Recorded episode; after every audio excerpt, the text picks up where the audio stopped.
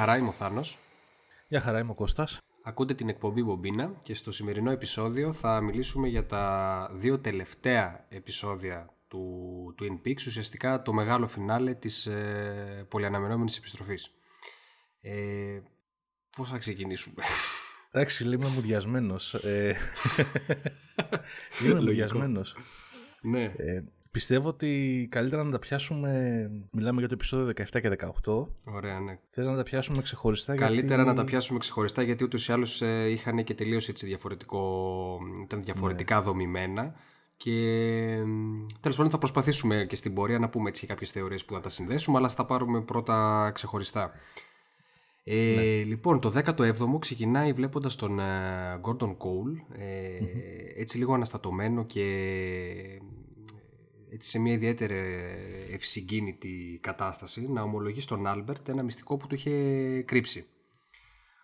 Ουσιαστικά ε, ξεκινώντας, ε, δεν ξέρω πώς το νιώσεις εσύ Κώστα, εγώ λέω ότι όπα ξεκινάμε και έχουμε απαντήσεις, ε, γουστάρουμε, δηλαδή μαθαίνουμε στα πρώτα 5-10 λεπτά ε, ποια είναι η Τζούντι και γενικώ φαίνεται, φαίνεται να, να ρολάρει, δηλαδή ε, εμένα με έπιασε από την αρχή ας πούμε το επεισόδιο. Ναι, ε, κοίταξε, με ανησύχησε λίγο στην αρχή γιατί λέω, «Οχ, ε, αρχίζει ο Λίντς και κάνει, ξέρεις, exposition και μ, ε, αυτά που θέλουμε να μάθουμε και να τα δούμε, ρε παιδί μου, θα μας τα πει γρήγορα γρήγορα και θα πάει σε τίποτα άλλο. Α, εσύ το είδες από αυτή την πλευρά. ναι, ναι, ναι, ναι, λέω, τα ξεπετάει τώρα, ρε παιδί μου, για να πάει σε κάτι άλλο που τον ενδιαφέρει περισσότερο.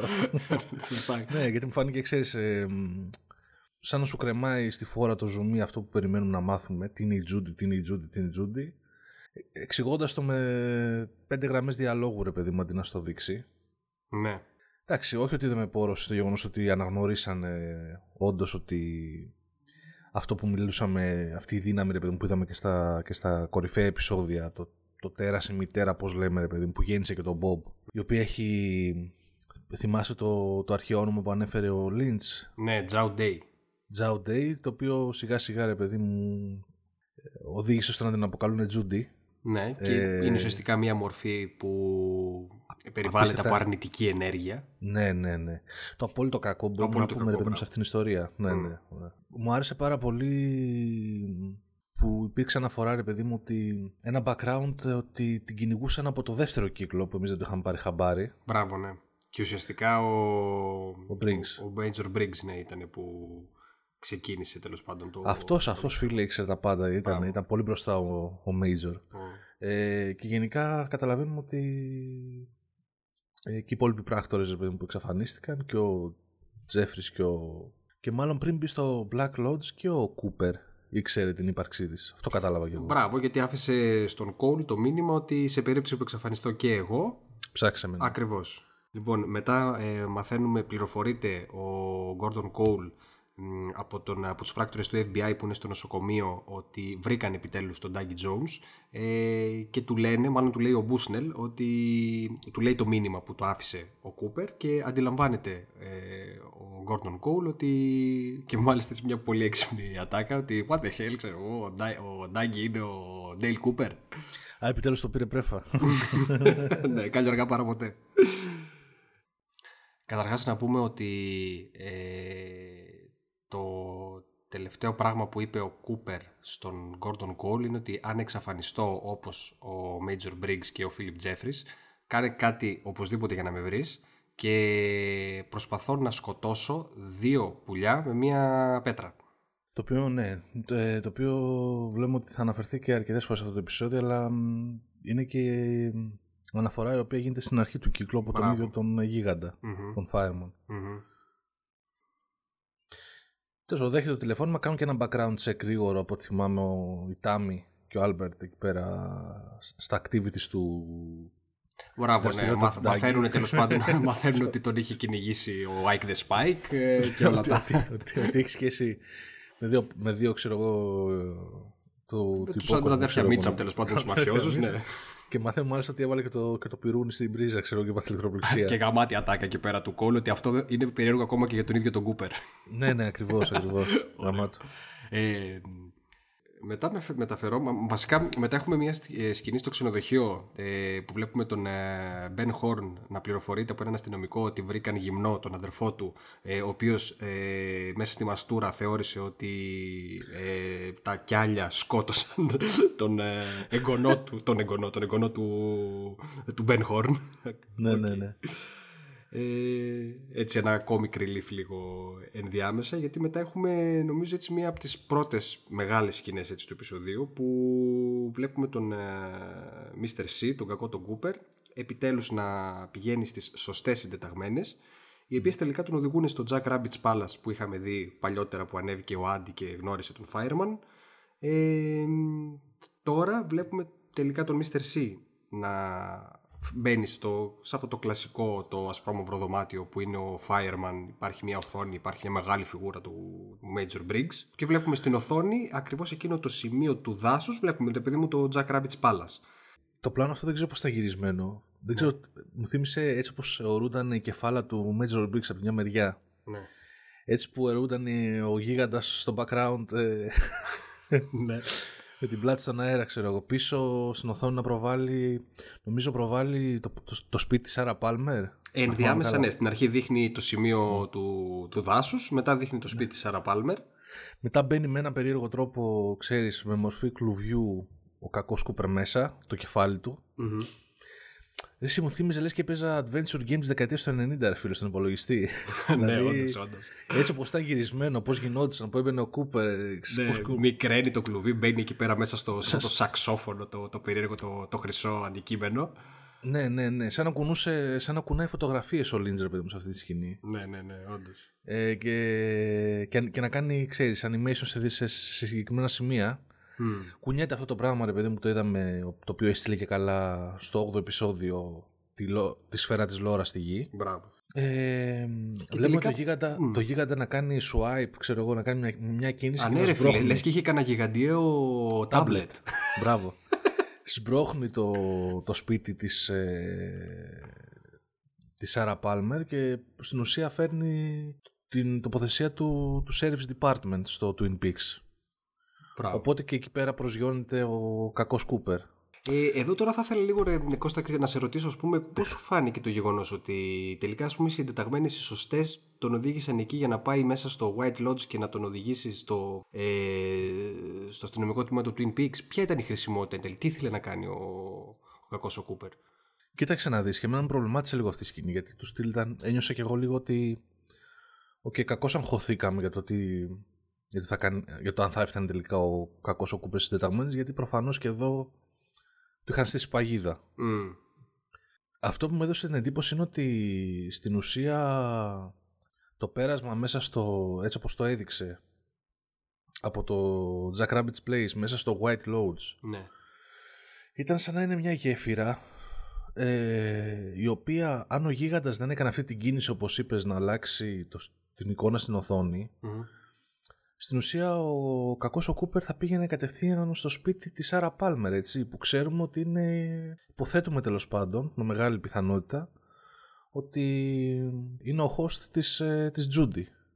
Και οπότε, ξέρουμε από τα πρώτα πή, επεισόδια... Οπότε πήγαινε, ναι, ξέρουμε ότι ο κακός ο Κούπερ ψάχνει να βρει το ναι, την Τζούντι. το χαρτί με τον, ε, το τραπουλό χαρτό με τον Άσο και το σήμα της Mother, Μπράβο, της Τζούντι. Και πιθανότητα, και ψάχνω. Μπράβο, και, ψάχνω. και πιθανότητα αυτός είναι και ο εκατομμυρίουχος που είχε πληρώσει το γυάλινο κουτί που, ήταν να το, που πήγε να το εχμαλωτήσει. Ναι. Γιατί αν θυμάσαι, βλέπουμε κάτι φωτογραφίες σε κάποιο επεισόδιο που είναι ο, ο κακός ο Κούπερ και αναφέρεται ως εκατομμυρίουχος. Προφανώς ο κακός ο Κούπερ υποθέτω ότι δεν γνωρίζει την, ότι η Τζούντι ε, βρίσκεται στο σώμα της Σάρα Πάλμερ. Δεν γνωρίζει, ρε παιδί μου. Εμείς το έχουμε δει βέβαια στα προηγούμενα επεισόδια. Mm. Σε, εκείνη σε εκείνη της σοκαριστική σκηνής στο μπαρ. Μπράβο. Ότι κάτι δεν πάει καλά με την κυρία. Ε, οπότε προφανώς αυτό ήταν ένα shortcut κατευθείαν για να τον πάει εκεί που θέλει. Mm, σωστά. Άρα δεν ξέρω, είχε ενεργοποιηθεί ρε παιδί μου η οθόνη με βάση την, ε, το θέλω του κακού Κούπερ. Οπότε ετοιμάστηκε να τον, να τον περάσει προς τα εκεί, αλλά ε, τους στήσανε τελευταία στιγμή, γι' αυτό ήταν και ο, η κεφάλα του Briggs μέσα. Τελευταία στιγμή τους στήσαν παγίδα και τον καθυστερήσαν και κατάφερε ο γίγαντας και άλλαξε τον προορισμό. Ε, πιθανότητα, διότι γνωρίζοντας και την έκβαση των γεγονότων στο, ε, στο αστυνομικό ναι. τμήμα ακριβώς. Και γνωρίζοντας και επίσης ότι εκεί πέρα μέσα ε, δόθηκε λύση από τον ε, Φρέντι, τον οποίο τον επέλεξε ο, ο γίγαντας από το Λονδίνο ακριβώς ε, για να έρθει στο Twin Peaks να δώσει τη ναι. λύση. Ε, νομίζω ότι ναι, ε, γι' αυτό το λόγο τον έστειλε εκεί. Και μου άρεσε και το γεγονός ότι είναι σαν να έχουν συμμαχήσει, δηλαδή σαν να συνεργάζονται το πνεύμα του, ας πούμε, το πνεύμα του Briggs με το γίγαντα στο ίδιο σχέδιο. Mm. Ε, οπότε η όλη σκηνή εμένα μου φάνηκε, ξέρεις, ε, πάει του γρου σαν τρένο στον προορισμό του ο Κούπερ, ε, μέσω του, ο κακός Κούπερ μέσω του, του Jack Rabbit's Place και του White Lodge να βρει τη Σάρα Πάλμερ και τη τζουντι και τελευταία στιγμή τον, του, τον φρενάρουν και τραβάει με οχλό ο γίγαντας και αλλάζει στις γραμμές ε, τη διχάλα και τον στέλνει αλλού. Αυτό κατάλαβα εγώ. Mm. Εν τω μεταξύ βλέπουμε ότι αρχίζει η Ναΐντο ε, και αντιλαμβάνεται την παρουσία του κακού και ε, βγάζει έτσι τις άναρθρες κραυγές. Ε, έχουμε το μεταξύ κλασικά τον άλλον το, τον κρονενμπερκικό τύπο που αρχίζει ναι, και ναι, ναι. κάνει αυτή. Αυτό φίλε. Παραλαμβάνει τέλος πάντων ό,τι ακούει. ε, Ένας περίεργος αχταρμά εκεί πέρα κάτω στα, στα πολύ, ζώρικα, πολύ ζώρικη η ζωή κάτω στα κρατήρια. πραγματικά, πραγματικά. Ε, ο Τσάντ επίσης ε, προσπαθεί κάτι να βρει. Κάτι σκαρώνει, ναι, τον βλέπουμε προσπαθεί όταν να κοιμηθεί ε, να, ο άλλος ο ο Μπιλ μάλλον δεν ξέρουμε τέλος πάντων ε, ώστε να βγει Κάτι. Έχει στον πάτο του παπουτσιού του. Μπράβο, έχει ένα κλειδί. Ένα κλειδί από τα κρατητήρια, οπότε περιμένει την κατάλληλη, την κατάλληλη στιγμή να κοιμηθούν ώστε να ξεκλειδώσει το, το κελί του και να βγει έξω. Να το σκάσει. Ταυτόχρονα μετά ο, βλέπουμε τον Άντι να αναγνωρίζει τον Κούπερ. Α, και... να, πούμε, να πούμε και ότι ο Κούπερ ε, ξαφνιάστηκε έτσι, εκεί προσγειώθηκε. Όντως, τελικά, τελικά ίσως περίμενε να, όντως, να βγει στο σπίτι της uh, Σάρα Πάλμερ. Ναι, ή κάπου αλλού τέλος πάντων σου λέει τι δουλειά έχω δώσει σε ρίφη. Μπράβο. Αλλά, ωστόσο... αλλά, αλλά ίσως πιστεύω ότι μάλλον προς τα εκεί είναι η λύση της αναζήτησής του. Δηλαδή βλέπουμε ότι ξαφνιάζεται, αλλά ξεσυνεχίζει το quest. Ναι, και, και επίσης φαίνεται ότι ανα, αναγνωρίζει όλα τα πρόσωπα. Χαιρετάει τον ναι. Άντι. Ε, ο Άντι τον πηγαίνει μέσα στο αστυνομικό τμήμα. Χαιρετάει τη Λούση. Ο Άντι είναι μέσα στην τρελή χαρά, ας πούμε. Που... Εκεί, εκεί ήμουν σε φάση ότι κάτσε ρε φίλε, ε, αφού αυτός ε, ο Άντι έχει δει τα γεγονότα και έχει, έχει δει ότι υπάρχουν δύο Κούπερ. Τα ξέχασε. Ωστόσο τρώει μια φλασιά. Εντάξει, είναι λίγο αφηρημένος, παιδί μου, ναι. Εντάξει, είναι κλασικός άντι. Ωστόσο, ωστόσο ε, ενώ τον πηγαίνει τον. Ε, ε μάλλον έρχεται ε, ο Σερίφης Τρούμαν, ε, χαιρετάει τον, Κούπερ, τον, τον κακό Κούπερ και τον παίρνει τέλος πάντων μαζί στο γραφείο για να μιλήσουν και εκεί αντιλαμβάνεται, τους κάνει ξέρω εγώ φλασιές από, τις, από αυτά που, είχε δει στο, που του είχε δείξει ο γίγαντας ε, και καταλαβαίνει ότι όπα, κάτι, κάτι, κάτι, κάτι δεν πάει καλά. Ναι, ναι, κουρδίζεται και τον βλέπει κιόλας η Λούση και της λέει: Oh, very important, ξέρω εγώ, πρέπει να κάνω κάτι πολύ σημαντικό. Μπράβο. Βλέπουμε να παίρνει στροφές ο, ο Άντι. Μπράβο, ταυτόχρονα η συζήτηση του Τρούμαν με τον uh, κακό τον Κούπερ είναι έτσι κάπως αμήχανη, κάπως περίεργη, δηλαδή... Ε... Κοίταξε ρε φίλε, εγώ πιστεύω ο, ε, ο, ο τέτοιος, ο Σερίφης, φαίνεται παλιά καραβάνα, ρε φίλε. Τώρα τον βλέπει εκεί πέρα με το στυλάκι το. Ε, Πώς το λένε, μαυρισμένο, ξέρω λες και έχει κάνει σολάριο. με τη μαλούρα. μα. σου λέει τι είναι αυτός, είναι ο Agent Cooper, ρε φίλε. δεν μπορεί. Έλατε, δεν μου γεμίζει το μάτι. ναι, νομίζω ότι έκοψε χαρακτήρα εκεί ο Σέριφ. Σου λέει κάτι, κάτι δεν πάει καλά, ρε φίλε. Κάτι δεν πάει καλά. Έτσι. Εν τω μεταξύ, εκεί πέρα μετά ε, παίρνει τηλέφωνο ο. Κανονικός ο, ο, ο Ντέιλ Κούπερ. Παίρνει στην, ε, μιλάει με τη Λούση. Ε, η Λούση τα χάνει. Ε, ταυτόχρονα του λέει, μεταφέρει το τηλέφωνο στον ε, Σερίφη, του λέει ότι είναι πολύ επίγον, πρέπει να απαντήσει. Ε, το γαμάτο είναι ότι εκεί πέρα είδαμε την κλασική φιγούρα του Ντέιλ Κούπερ που λέει στον Σερίφη, νομίζω ότι είναι ο Χάρη βέβαια αρχικά, ε, αλλά του λέει ότι τι έγινε, δεν έχεις ετοιμάσει καφέ, ξέρω εγώ και αυτά. Και... Ναι, ναι, ναι, ρε γαμό, ήταν, ήταν πραγματικά ο, ο κλασικός Κούπερ. Αυτό ήταν κλασικός Κούπερ. Δηλαδή και πέρα ναι. αυτές οι δύο-τρει ατάκες ήταν πραγματικά λες και βγήκαν, λες και ξεπετάχτηκαν από τη δεύτερη σεζόν. Ναι, ναι, ακριβώς. Ε, αρχίζει τέλος πάντων και καταλαβαίνει ο Σερίφης ότι όπα, ε, είναι, δεν είναι αυτός που δείχνει τέλος πάντων και ε, πηγαίνοντας να βγάλει το όπλο ε, πάει να κάνει το ίδιο και ο κακός ο Κούπερ ωστόσο σκάει μύτη από πίσω η Λούση ε, εκδικητής Λούση και τον σκοτών πυροβολάει τον κακό Κούπερ με σόπλατα αλλά περίεργη σκηνή ρε μάλακα Δεν ξέρω αν κατάλαβες περίπου τι είναι. Εγώ στην αρχή νόμιζα ότι, ξέρεις, ε, πυροβολ... ότι πρόλαβε ο, Κου- ο κακός ο Κούπερ και πυροβόλησε το σερίφι. Βασικά, ναι, εμένα μου φάνηκε λες και του φύγε μπράβο Πάνω του. κάτω, ρε, Ναι, μάλλον, ναι, ναι, ρε, είναι είδες. περίεργο, ναι. Σαν καρτούν Μπράβο, φάση. μπράβο, ναι. Ήταν λίγο όπω κουνήθηκε η, η τούλπα της Νταϊάν στο. Α, γεια σου. Ένα Α, τι τέτοιο ήταν- πράγμα. Τι ήταν αυτό τώρα, glitch στην πραγματικότητα, ρε παιδί μου, τι ήταν αυτό, ήταν κάποιο. Λες Στην να, είναι- πραγματικότητα. λες να είναι τούλπα ο Σερίφης. Ο Σερίφης δεν νομίζω να είναι. τέτοιο, Όχι, ρε μπορεί, φίλε. εντάξει, Παρά ναι. είναι Ναι, ναι, ναι. old school για Αλλά, να- αλλά όντως πολύ περίεργο. Αλλά πολύ περίεργο. Ναι, ανεβοκατεύει και το καπέλο του, ρε παιδί μου, σαν καρτούν. Σημασία έχει τον πρόλαβε η Λούση. Οπότε α, βγήκε και το όραμα του Άντι που την έβλεπε και με αυτό το pullover, ότι κάτι θα γίνει, ρε παιδί μου.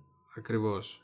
Και σκάκι. Α, όχι, πριν. Έχ, ναι. Έχουμε μετά το, την απόδραση του, του Τσάντ ε, και την Έχουν αναμε... και, οι- και, οι- και οι Woodsman, φίλε, στο πτώμα του. Σωστό, όπως είχε γίνει και στο 8. Αρχίζει και αλλάζει και η φωτογραφία. ναι, της γίνεται σκηνής πιο του. σκοτεινή. Και απ' έξω δηλαδή από το τμήμα που φτάνει, βλέπουμε ότι φτάνει με, με τους Mitcham Brother κατευθείαν πάνω στην ώρα και ο, και ο κανονικός ο Κούπερ. Μμμ. Ε, πάλι εκεί πέρα τρεις ε, ξυλοκόποι πάνω από το πτώμα σαν να του κάνουν μασάζ ρε φίλε, σαν να τον... Σαν να... Δεν, δεν, δεν μπορώ να καταλάβω. Ναι, τι το ίδιο γίνεται. πράγμα, αυτή, αυτή η τελετή, η τελετουργία Αυτή η που είχαμε τελετή, δει η και στο... τελετουργία. Τον παλσαλίβουν με το αίμα του, δεν ξέρω τι γίνεται. Σαν βουντού, είναι περίεργο πράγμα. Το γαμάτο είναι βέβαια ότι είναι μάρτυρες όλοι ρε παιδί μου, σε Μπράβο, αυτό, και είναι έτσι. κάτι που το βλέπουν όλοι, όντως. Μέσα στο, στο κέντρο του γραφείου του Σερίφη, έτσι, ποιος το περίμενε. Έτσι. Και ο Κούπερ μπαίνοντας εννοείται, ε, ξέρει τι θα κάνει, πηγαίνει κατευθείαν ε, μέσα. Ναι, ναι. Περιμένει να τελειώσει τέλος πάντων αυτό που γίνεται. Τους είχε πει εντωμεταξύ από πριν, μην αγγίξετε το πτώμα. Ναι, και βλέπουμε μετά να, να, να ανοίγει η κοιλιά ε, όπως και στο 8ο επεισόδιο του, του κακού Κούπερ και να βγαίνει η, σφαίρα με, η σκοτεινή σφαίρα με, το, με την κεφάλα του Μπομπ, έτσι. Ακριβώς. Σιγά σιγά εντωμεταξύ ε, μαζεύονται και οι υπόλοιποι ε, οι εχμάλωτοι κάτι, α- κάτω αφού προσπάθησε τέλος πάντων ο Τζάντ να αποδράσει και τον ε, απέτρεψε ο Φρέντι. Με, Στη- αρχι- το, με τη με, γροθιά, το, ναι. με τη γροθιά, ναι. Αρχικά βλέποντας τον λέω εντάξει, να, οκ, έπαιξε τον ρόλο του ο Φρέντι, προστατεύθηκε ο Άντι. Ωστόσο, μ, αργότερα καταλαβαίνουμε ότι δεν ήταν μόνο, μόνο αυτός ο ρόλος. Καθώς έχουμε την αναμέτρηση. Ε, ναι.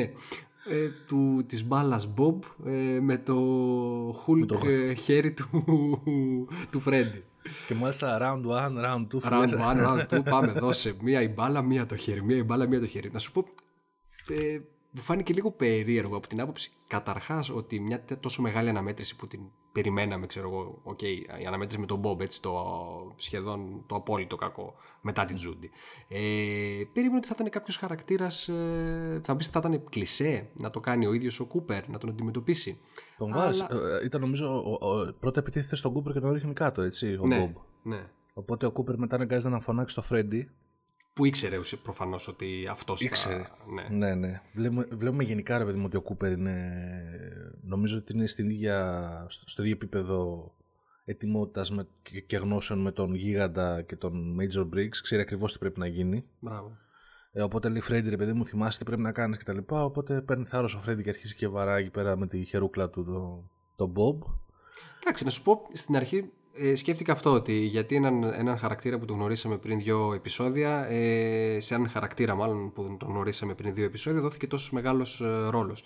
Ε, μετά λέω εντάξει, θα- εντάξει, οκ, τελικά δεν με χάλασε ιδιαίτερα. Ε, του βλέπουμε τέλος πάντων το κοπάν, την κοπανάει εκεί τη σφαίρα και γίνεται, διαλύεται σε κομμάτια.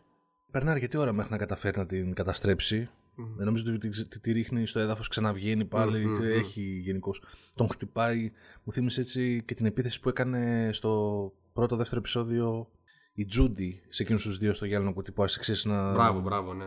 Διά χειρός David Lynch, φίλε, με σουρεάλ εφέ και τέτοια. ε, Οκ, ε, δεν με χάλασε. Μου- Ήταν πολύ σημαντικό το αποτέλεσμα. Έτσι, το γεγονός ότι κατά πάσα πιθανότητα σκοτώθηκε ο Μπομπ. ναι. Οκ, το οποίο είναι πολύ σημαντικό. Σκάει μύτη μετά και ο Gordon Cole εκεί πέρα με Τάμι και Άλμπερτ. Εσύ, να σου πω ρε φίλε, πώς σου φάνηκε όλο αυτό το σκηνικό; Δηλαδή βλέπουμε ότι η μάχη καλού και κακού και η... ο θάνατος του Μπομπ, η λύση ξέρω εγώ όλων αυτών των νημάτων κτλ. Γίνεται μέσα στο γραφείο του Σερίφη, ε, ξέρεις, με μια μορφή σαν να, σαν να λέω και να σχολιάζει, ξέρεις, ε, όχι ότι δεν το έκανε καλά, γούσταρα φίλε, Μμμ. γιατί έχει μέσα και τα δυνατά στοιχεία, τα surreal και τα σκηνοθετικά και τα εφέ, τα εφέ με το φωτισμό εκεί πέρα, τα κολπάκια του Lynch. Μμμ. Αλλά μου θύμισε ρε φίλε και σαν ένα, έτσι, ένα σχόλιο πάνω στις, ε, στις πιο φτηνιάρικες σειρές. Τώρα μου έρχονται διάφορα στο μυαλό, ρε παιδί μου. Σειρές οι οποίες έχουν μέσα τους ε, μεγάλο υποτιθέμενα lore και φαντασία και στην mm-hmm. ουσία εκτελήσονται μέσα σε ένα σαλόνι σαν sitcom Τώρα μου έρχονται στο, στο μυαλό, ξέρω εγώ. Ναι, ναι, για πες σου έρχεται ελεύθερα. Μου έρχονται, στο, στο μυαλό επεισόδια από τις μάγισσες, ρε φίλε, στο Star, ξέρω ναι, εγώ. Που, ναι, ναι. που πολεμούσαν αγγέλους και δαίμονες και μάγους και τέτοια μέσα στο σαλόνι τους, Ναι, φίλε. ναι. Όλα. Και λέει, εντάξει, είναι φτηνή η σειρά, οπότε όλα πρέπει να γίνουν μέσα στο σαλόνι, δεν μπορούν να γίνουν κάπου αλλού. Μμ, Σωστό. Και μου έκανε εντύπωση, ρε φίλε, που όλη η μεγάλη μάχη καλού και κακού με όλους τους ε, χαρακτήρες του Twin Peaks έγιναν απλά μέσα στη, πάνω στη μοκέτα του γραφείου του Σερίφη, ρε παιδί μου. Δηλαδή. Έτσι, ήταν ως- ο- κάπως. ο- ωστόσο, χρονικά είμαστε λίγο μετά τα μισά του επεισόδιο. Οπότε λες, τι γίνεται, ρε φίλε; Δηλαδή, ε, λύνεται το μυστήριο. Το μυστήριο. Τέλος πάντων, ε, αυτή η μάχη που περιμέναμε σχετικά σύντομα. Και λες, είναι, είναι, είναι αυτή η αίσθηση που είχες και στην αρχή, ότι ε, σαν να ήθελε ο Λίντ να μας δώσει γρήγορα τα γεγονότα, ώστε να, με- να μας προετοιμάσει για κάτι πιο μεγάλο. Ναι. Ε, άρα ο ρόλος του Κούπερ στην ουσία ήταν να, να βάλει το δαχτυλίδι στον κλώνο για να γυρίσει πίσω. Να, να Προφανώς. εξασφαλίσει ότι θα μεταφερθεί πίσω στο Έτσι. Lodge. Έτσι. Όλα καλά, όλα ωραία, τελειώσανε. Δηλαδή η μεγάλη ιστορία του κλώνου και του Μπομπ έφυγε. Αλλά έφυγε ο Μπομπ, έτσι. Δεν είναι Έχει φύγει ο λίγο. Μπομπ, ναι, ήταν ναι, μεγάλη σκηνή. Ε, Επίσης, βλέπουμε και το επιβεβαιώνεται η θεωρία ε, ότι η Νάιντο είναι η Νταϊάν.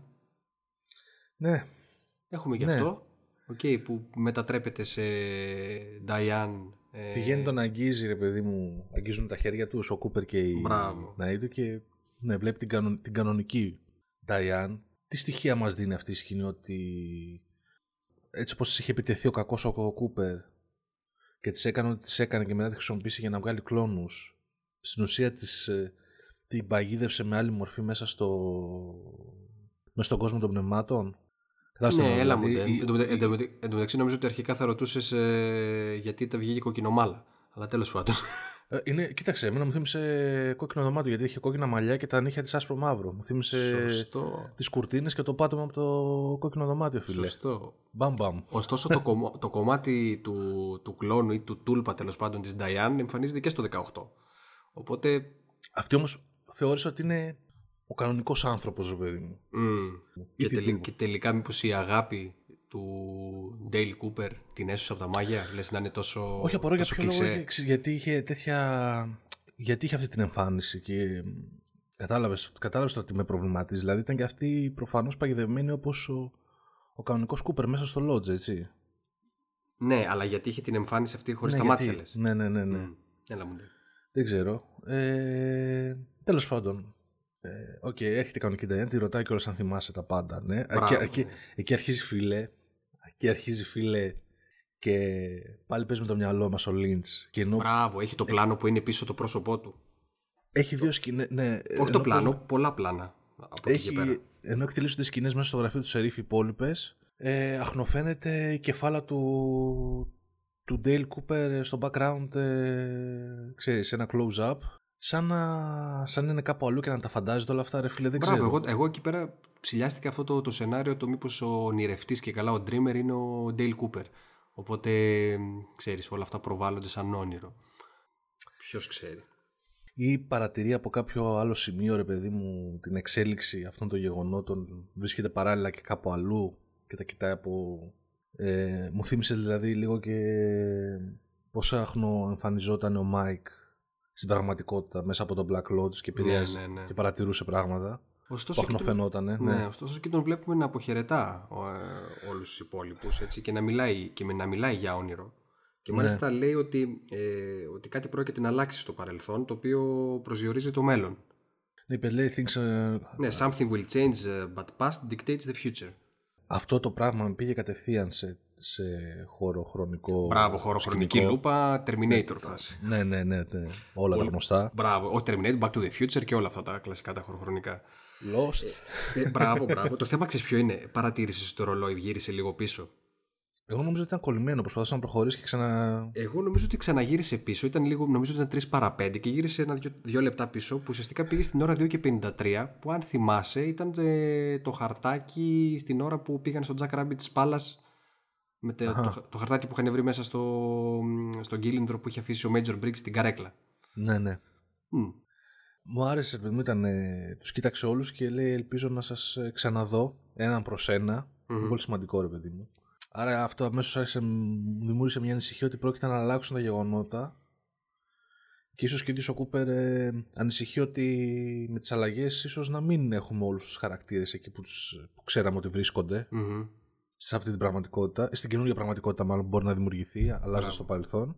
Αλλάζει το σκηνικό σαν να πάνε να μεταφερθούν αλλού, φωνάζει τον, ε, τον Cole και τους βλέπουμε φίλε τον Κούπερ, την κανονική Diane και τον Gordon Cole να εισαγωγικά να τηλεμεταφέρονται κάτω στο υπόγειο του ξενοδοχείου του Northern Hotel που ακούγεται ο ήχος. Μπράβο, εκεί που είχαμε δει τον ε, Bob στο Fire Walk With Me και εκεί που είχαμε δει και τον. ε, πριν λίγα επεισόδια μετά τη συζήτηση Ναι. του, μπράβο, του James με τον ε, Freddy Μπράβο. που κάτι πήγε, κάτι που φαινόταν ότι είδε τέλος πάντων εκεί. Και που είναι και η... πι- Α, και πριν, πριν ε, γίνουν όλα αυτά, βλέπουμε ότι ο Κούπερ ε, προλαβαίνει και ζητάει από το σερίφι το κλειδί του ξενοδοχείου, έτσι. Μπράβο. Πολύ σημαντικό. Μμμ. Και του έχει, έχει και την ωραία σκηνή που του λέει «Δω- δώσε τα χαιρετίσματα στον ε, Χάρη. Ναι, ναι, ναι. Και νομ- νομίζω εκεί πέρα είναι και, και από τις στιγμές έτσι που βλέπουμε ε, τελευταία φορά ρε φίλε τον Κούπερ που, που ξέρουμε, έτσι. Έτσι. Δυστυχώς. Ναι, τελικά, τε- τε- τελικά και, και καθυστέρησε ε, να Ούτε ένα επεισόδιο δεν εμφανιστεί. γέμισε ο... Και τελικά ούτε ένα επεισόδιο δεν γέμισε. Ναι, Ναι, ωστόσο, γάμο το. υπήρ, υπήρξαν, ειδικά το, στο πρώτο τελευταίο επεισόδιο, όταν ξύπνησε σαν Ντέιλ Κούπερ και σε αυτός σε δύο-τρεις ατάκες, ήταν καθαρός Κούπερ, αλλά πολύ λίγο εν τέλει. Πολύ λίγο. Ναι, ναι. Νομίζω ότι ούτε ένα τέταρτο δεν γεμίζουν οι σκηνές του κανονικού Κούπερ αυτό τον Μμ, κύκλο. μμ, μμ. Ισχύει. Ε, Τέλος πάντων. Τέλος πάντων, μεταφέρεται τελικά εκεί πέρα τον. ε, παίρνει χεράκι-χεράκι ο Μάικ. Ε, Α, εν τούτω λέει, τους, α, α, ξεκλειδώνει μια πόρτα εκεί κάτω στο υπόγειο. με- Μμ. Όπου, όπου εκεί φαίνεται ότι προ- τελικά από εκεί προέρχεται ο ήχος που ακούγαμε σαν βουητό. Μπράβο. Πολύ έντονα. Μμμ. Μου έκανε εντύπωση πως και καλά ξεκλείδωσε. Ήταν πασπαρτού κλειδί ρε παιδί μου αυτό ποιος ξέρει. Ναι, έλατε. Ε, εν τω μεταξύ παρατήρησες ότι εκεί που βλέπουμε το πλάνο που είναι σκοτεινό και προχωράει μόνο ο Κούπερ ε, ήταν το ένα πρώτο τιζεράκι που είχαμε δει πολύ πριν ξεκινήσει. Ναι ρε φίλε εννοείται ρε μαλάκα το Δηλαδή, θυμήθηκα. δηλαδή Ήτανε- εντάξει έτσι, ε, είχαμε δει teaser τρεις-τέσσερις μήνες πριν ξεκινήσει, το, πριν, πριν ξεκινήσει η σεζόν και είχαμε δει μόνο αυτή τη σκηνή η οποία ήταν του φινάλε. Φοβερό. Ναι, που όταν την είχα πρωτοδεί, νόμιζα ότι απλά είναι ο Κούπερ ο οποίος περιπλανιέται Μπράβο. στις αρχές στο Black Lodge, Μπράβο. παιδί μου. Ναι, έτσι, γαμάτο. έτσι, έτσι. Βλέπουμε Και- τον Μάικ ο και, οποίος και, και, μιλά. και άλλα μετά το έξι. Και μετά και, στην, ε, και στα σκαλιά που ανεβαίνουν, που ψιλοκουνιέται λίγο έτσι η σκάλα, και εκεί ήταν, ήταν οι σκηνές που είχαν εμφανιστεί Ναι, στο ναι. teaser. Μμ. Τον υποδέχεται ο Μάικ ε, ε, και του λέει και το, το κλασικό το ποιηματάκι Fire Walk With Me. Μμμ. Ωραίο φίλε, ωραίο throwback και fan Ωραίο, service ωραίο, μου. ναι, με ναι, πήγε ναι, ναι, εννοείται. στα πρώτα επεισόδια, φίλε, εντάξει. Έτσι, έτσι. Και βλέπουμε ότι είναι στην ουσία ο δικός του, ο Μάικ αποτελεί τον δικό του συνοδό για να μπει στο convenience store, έτσι. Μμμ. Όπως ο κακός ο Κούπερ είχε τους ε, Woodsmen που τον Μπράβο. συνοδεύανε. Μμ. Ο, ο καλός ο Κούπερ έχει τον, τον Μάικ. Μμμ. Βέβαια εκεί που ανεβαίνουν τις σκάλες μου κάνει εντύπωση που ενώ πάνε να, να βγουν στο, στην ταράτσα που ξέρουμε ότι είναι το μοτέλ Μμμ. κάτι γίνεται εκεί πέρα ένα, με τον ηλεκτρισμό ένα glitch στις σκάλες και βγαίνει ρε φίλε αυτό το, αυτό το πνεύμα ρε, με, τη, με τη μάσκα με τη μύτη Ναι, ναι, ναι. τρέχοντας Μμ, Αυτό που φορούσε την, κο- το κόκκινο κοστούμι. Μπράβο ρε φίλε σαν να, σαν να... τι σκατά σημαίνει αυτό ρε φίλε ότι σαν να απέδρασε και έτρεξε προς τα πίσω αυτό να κάνει κάτι δεν ξέρω δεν ξέρω πώς σου φάνηκε εσένα Ε, Ναι, ναι, απλά δεν το... νομίζω ότι ήταν. ε, νομίζω ότι ήταν fan service. Ναι, απλά Fan fan service. service. Δηλαδή σε ναι. φάση ότι εντάξει, είναι στο convenience store, ας, ας σου δείξουμε και ένα χαρακτηριστικό πνεύμα έτσι Ναι, να, ναι. να γουστάρεις. Αυτό κάτι Οκ. φαντάστηκα. Δεν, δεν, δεν το έδωσα πολύ σημασία, η αλήθεια είναι. Ναι. Ε, ε, αυτό που μου άρεσε πάρα πολύ ήταν πάλι η συνάντηση του, της τσαγέρας καμπάνα Τζέφρις με τον Κούπερ ναι. όπου μ, ε, αρχίζει και του λέει για την Τζούντι. Του λέει το μεταξύ να δώσει και χαιρετίσματα στον Gordon Cole. Ωραίο και αυτό. Εν τω μεταξύ, στην αρχή του επεισοδίου ο Gordon Cole είχε πει ότι ο Φίλιπ Τζέφρις υπάρχει, απλά είναι σε μια μορφή ε, περίεργη. Ε, Doesn't really exist, ξέρω Μπράβο, εγώ. ναι. Το οποίο ρε φίλε, ναι, είναι. Εγώ πάλι πάντως είμαι περίεργος ότι αν, ε, αν, είχε τον, Dave- αν είχε τον David Bowie πώς θα... τι θα έκανε με όλες αυτές τις σκηνές.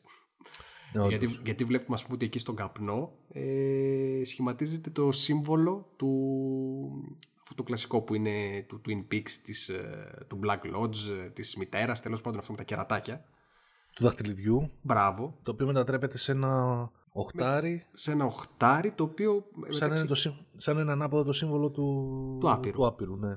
Και, το, και της μπομπίνας επίσης. Α, γεια Φίλε, δεν είναι τυχαίο. Έτσι, έτσι. Να σου πω, εν τω μεταξύ το ρωτάει ο... Ε, πριν, γίνει, πριν γίνει αυτό νομίζω ότι ο Κούπερ του δίνει μια σημαντική ημερομηνία και του ζητάει να τον πάει. 23 Φεβρουαρίου 1989. Μπράβο, που είναι η ημερομηνία του, της δολοφονίας της Λόρα Πάλμερ. Μάλιστα. Ναι. Ε, να σου πω τι πιστεύω για αυτό το, για αυτό το άπειρο ή να το πούμε πιο άρα πιο μετά. Γιατί τώρα θα, κολλήσω, θα το κολλήσω λίγο και με το, και με το 18. Ε, εγώ ένιωσα ότι γενικώς από εκεί πέρα που άρχισε να μιλάει ο Κούπερ για το, για το παρελθόν και πώς ε, επηρεάζει το μέλλον και ότι mm πράγματα θα αλλάξουν mm-hmm. άρχισε μέσα μου ξέρεις να ζεσταίνεται η σκέψη ότι πάει να αλλάξει την, ε, τη ροή των γεγονότων. Mm-hmm, το timeline. Το οποίο από τη μία ρε παιδί μου εντάξει είναι πολύ ενδιαφέρον, από την άλλη ξέρεις μου άρχισε να με αγχώνει κιόλας γιατί το έχουμε, πόσες φορές το έχουμε δει να γίνεται αυτό ρε φίλε σε, ε, ναι, εντάξει, αρκετές. Αρκετές φορές πλέον. Δηλαδή, έχουμε φτάσει σε σημείο να λέμε ότι αυτό είναι εξή χιλιοπεγμένο. Μπράβο. Τέλος πάντων, ε, οπότε φαντάστηκα ότι ένα κομβικό σημείο για να τον βοηθήσει και να τον οδηγήσει στο σημείο που πρέπει να πάει για να αλλάξει τα γεγονότα ήταν ο Τζέφρις, ο οποίος mm. νομίζω φίλε ότι και μετά από το Fire Walk with Me ε, δείχνει λίγο σαν ταξιδιώτης του χωροχρόνου, έτσι, ο τύπος. Θυμάσαι γενικά πάντως του αναφέρει κάτι για τον Cole, επειδή ότι ό,τι και να γίνει, ο Cole θα, θα θυμάται το unofficial version των γεγονότων. Κάτι, κάτι τέτοιο του αναφέρει. Μπράβο, μπράβο, ναι. Ναι, και ίσως αυτό τώρα συνδέεται και με, το, με τη σκηνή που είχαμε δει την ασπρόμαυρη το, με τη Μόνικα, το Monica Bellucci Dream του Cole. Που ναι. είχαμε δει τη σκηνή από το Fire Walk With Me, που τελικά ήταν, αν θυμάσαι, ο Dale Cooper ήταν ότι ήταν, είχε πει ότι, είναι, ότι δεν είναι όνειρο. Mm-hmm. Κάτι το οποίο δεν σχολιάστηκε από τη σειρά αν ο Κόουλ ε, και λόγω παρελθόντος είχε ιδιαίτερη εμπειρία και αυτός με αυτά τα μεταφυσικά φαινόμενα ε, και μπορεί και βρίσκεται σε αυτό το επίπεδο αντίληψης όπως ο Κούπερ και ο Τζέφρις ή αν επηρεάστηκε από το επεισόδιο που είδαμε, θυμάσαι που είδε το Vortex την, την, ε, την πύλη και παραλίγο να τον τραβήξει εκεί στο... Ναι, ναι, ναι, το θυμάμαι εκεί πέρα που ήταν που, πέθ, που σκοτώθηκε και ο Hastings που έχεις Και, και άμα δεις, το, το άφησε ένα κουσούρι εκεί πέρα που τρέμαν τα χέρια του και αυτά. Μπράβο, μπράβο. Και ήδη και ο Άλμπερτ του είπε ότι μαλάκωσες και καλά. και δεν ξέρω και, και μετά. Γιατί ήδη γιατί αναφέρει ότι δεν μπόρεσε να τραβήξει το όπλο και να σκοτώσει την Νταϊάν. Ναι, εντάξει, βέβαια εκεί πέρα. λέει μαλάκωσες, λέει λόγω μεγάλης ηλικίας και λέει όχι και όμως που μετράει. το τι εννοούσε, ξέρω εγώ, το, το, το, τέτοιο του. Γιατί μετά, άμα θα δεις, του ρίχνει και μια πονηρή ματιά η Τάμι, φίλε. Οπα. Αλλά εντάξει. Πορνόγερος Λίντς. Ε, ε, ναι ρε παιδί μου, ε, προφανώς το άφησε κάποιο κουσούρι και ίσως και γι' αυτό είδαμε και περίεργα πράγματα να συμβαίνουν στον Gordon Cole μετά από αυτή του, την εμπειρία εκεί στην, στο επεισόδιο με τον Hastings. Δηλαδή βλέπει, οκ, okay, μιλάει για τα όνειρα. Ε, βλέπει το όραμα της Λόρας στην πόρτα του, θυμάσαι τότε. Που ναι, ναι, ναι, ναι, που άνοιξε την πόρτα και είδε το, τη σκηνή πάλι από το Fire Walk With Me. Μπράβο. Μου έκανε εντύπωση που ε, αφού τηλεμεταφερθήκαν από το γραφείο του Σερίφη στο υπόγειο του Northern Hotel που ήταν ο Κούπερ και, που ήταν και ο Κόλ μαζί τους ετσι Και μετά okay. μεταφερόμαστε στα, στην ε, βραδιά του φόνου της Λόρα Πάλμερ την, σε γεγονότα τα οποία τα είχαμε δει στο Firewalk With Me στην ταινια ε, ασπρόμαυρο. Ε, βλέπουμε, ότι, βλέπουμε μια λογομαχία του, του James με, τον, με τη Laura Palmer ε, όπου στο δάσος υπάρχει πλέον και ο Dale Cooper με την σημερινή του μορφή που τους παρακολουθεί. Ε, μπορώ να σου πω ότι με, με εντυπωσίασε πάρα πολύ ο τρόπος που χειρίστηκαν και συνδυάσανε και, καινούργια πλάνα με τα παλιά. Έτσι. να... ναι. ναι. Και εγώ αυτό ένιωσα. Ήταν, ήταν φοβερό. Προσπαθούσα να βρω ατέλειες. Ήταν φοβερό. γιατί βλέπουμε ότι όχι μόνο ε, τον Κούπερ να τους παρακολουθεί από μακριά, έτσι δίνοντάς ένα vibe, παιδί μου, ταινιών Back to the Future, ξέρεις. Ε, αλλά επεμβαίνει, ο σκοπός του είναι να επέμβει και να σταματήσει το φόνο ε, της Λόρα ουσιαστικά. Το, το φόνο της Λόρα βασικά να σταματήσει την πορεία της εκεί που πήγαινε να βρει τον, τον Λίο και τον Ρενό που ξέρουμε μετά τι θα γίνει. Ακριβώς. Και άρα έχουμε καινούργια σκηνή γυρισμένη, Μμμ. συνδυασμός παλιών πλάνων Μμμ.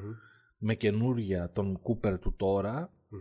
και προφανώς την ηθοποιό τη- που παίζει τη Λόρα Πάλμερ στο σήμερα αλλά με, με ειδικό make-up και εφέ να φαίνεται ξέρεις, Εντάξει, νεαρή. είναι και, λίγο, είναι και λίγο έτσι σκοτεινό και λίγο δεν ξέρω και ο φωτισμό. Ναι, ρε, το- το χειριστήκανε πολύ ωραία όμως, ρε Απίστευτο. φίλε. Δηλαδή, εγώ ήμουν σε φάση wow. Γιατί αρχίζεις, λες, οκ, οι παλιές σκηνές, οκ, την παρακολουθεί από μακριά ο Μπράβο, Κούπερ, μπράβο. ευ, ψιλοευκολάκι ας πούμε. Αλλά μετά που μπαίνει μπροστά της και τη σταματάει και της δίνει το χέρι να τον ακολουθήσει και αυτή είναι ντυμένη ακριβώς όπως τότε και με make-up. Μπράβο. Εντάξει, τη δείχνει λίγο, σκ- λίγο σκοτεινή, λίγο ναι. φλουταρισμένη, λίγο, αλλά Ναι. τουλάχιστον ναι, δεν Δούλεψε δεν, ρε δεν- φίλε μπράβο. όμως, δηλαδή ξέρεις, Ναι, την, ναι, ναι, παρα- ισχύει. την παρατηρούσα και λέω μαλάκα είναι καινούργιες σκηνές αυτές. Έτσι, έτσι, έτσι. Της δίνει το χέρι και προσπαθεί να τον οδηγήσει στο Jack Rabbit's Play, σωστά; Σωστά. Άρα και να αποτρέψει την πορεία εκείνης της βραδιάς που οδηγεί στον φόνο της, Μμμ, μμμ. αλλά και να την, επισ- να, επισ- να την επιστρέψει στο White Lodge. Πιθανότατα. Εκεί πέρα αυτό δεν μπορούσα να καταλάβω. Είναι ότι να, ήθελα να την πάει στον γίγαντα και στους άλλους για να γίνει κάτι ή ήθελα να την πάει στο, στο Jack Rabbit's Place για να, να μπει και να πάει κατευθείαν στο, στη Σάρα Πάλμερ.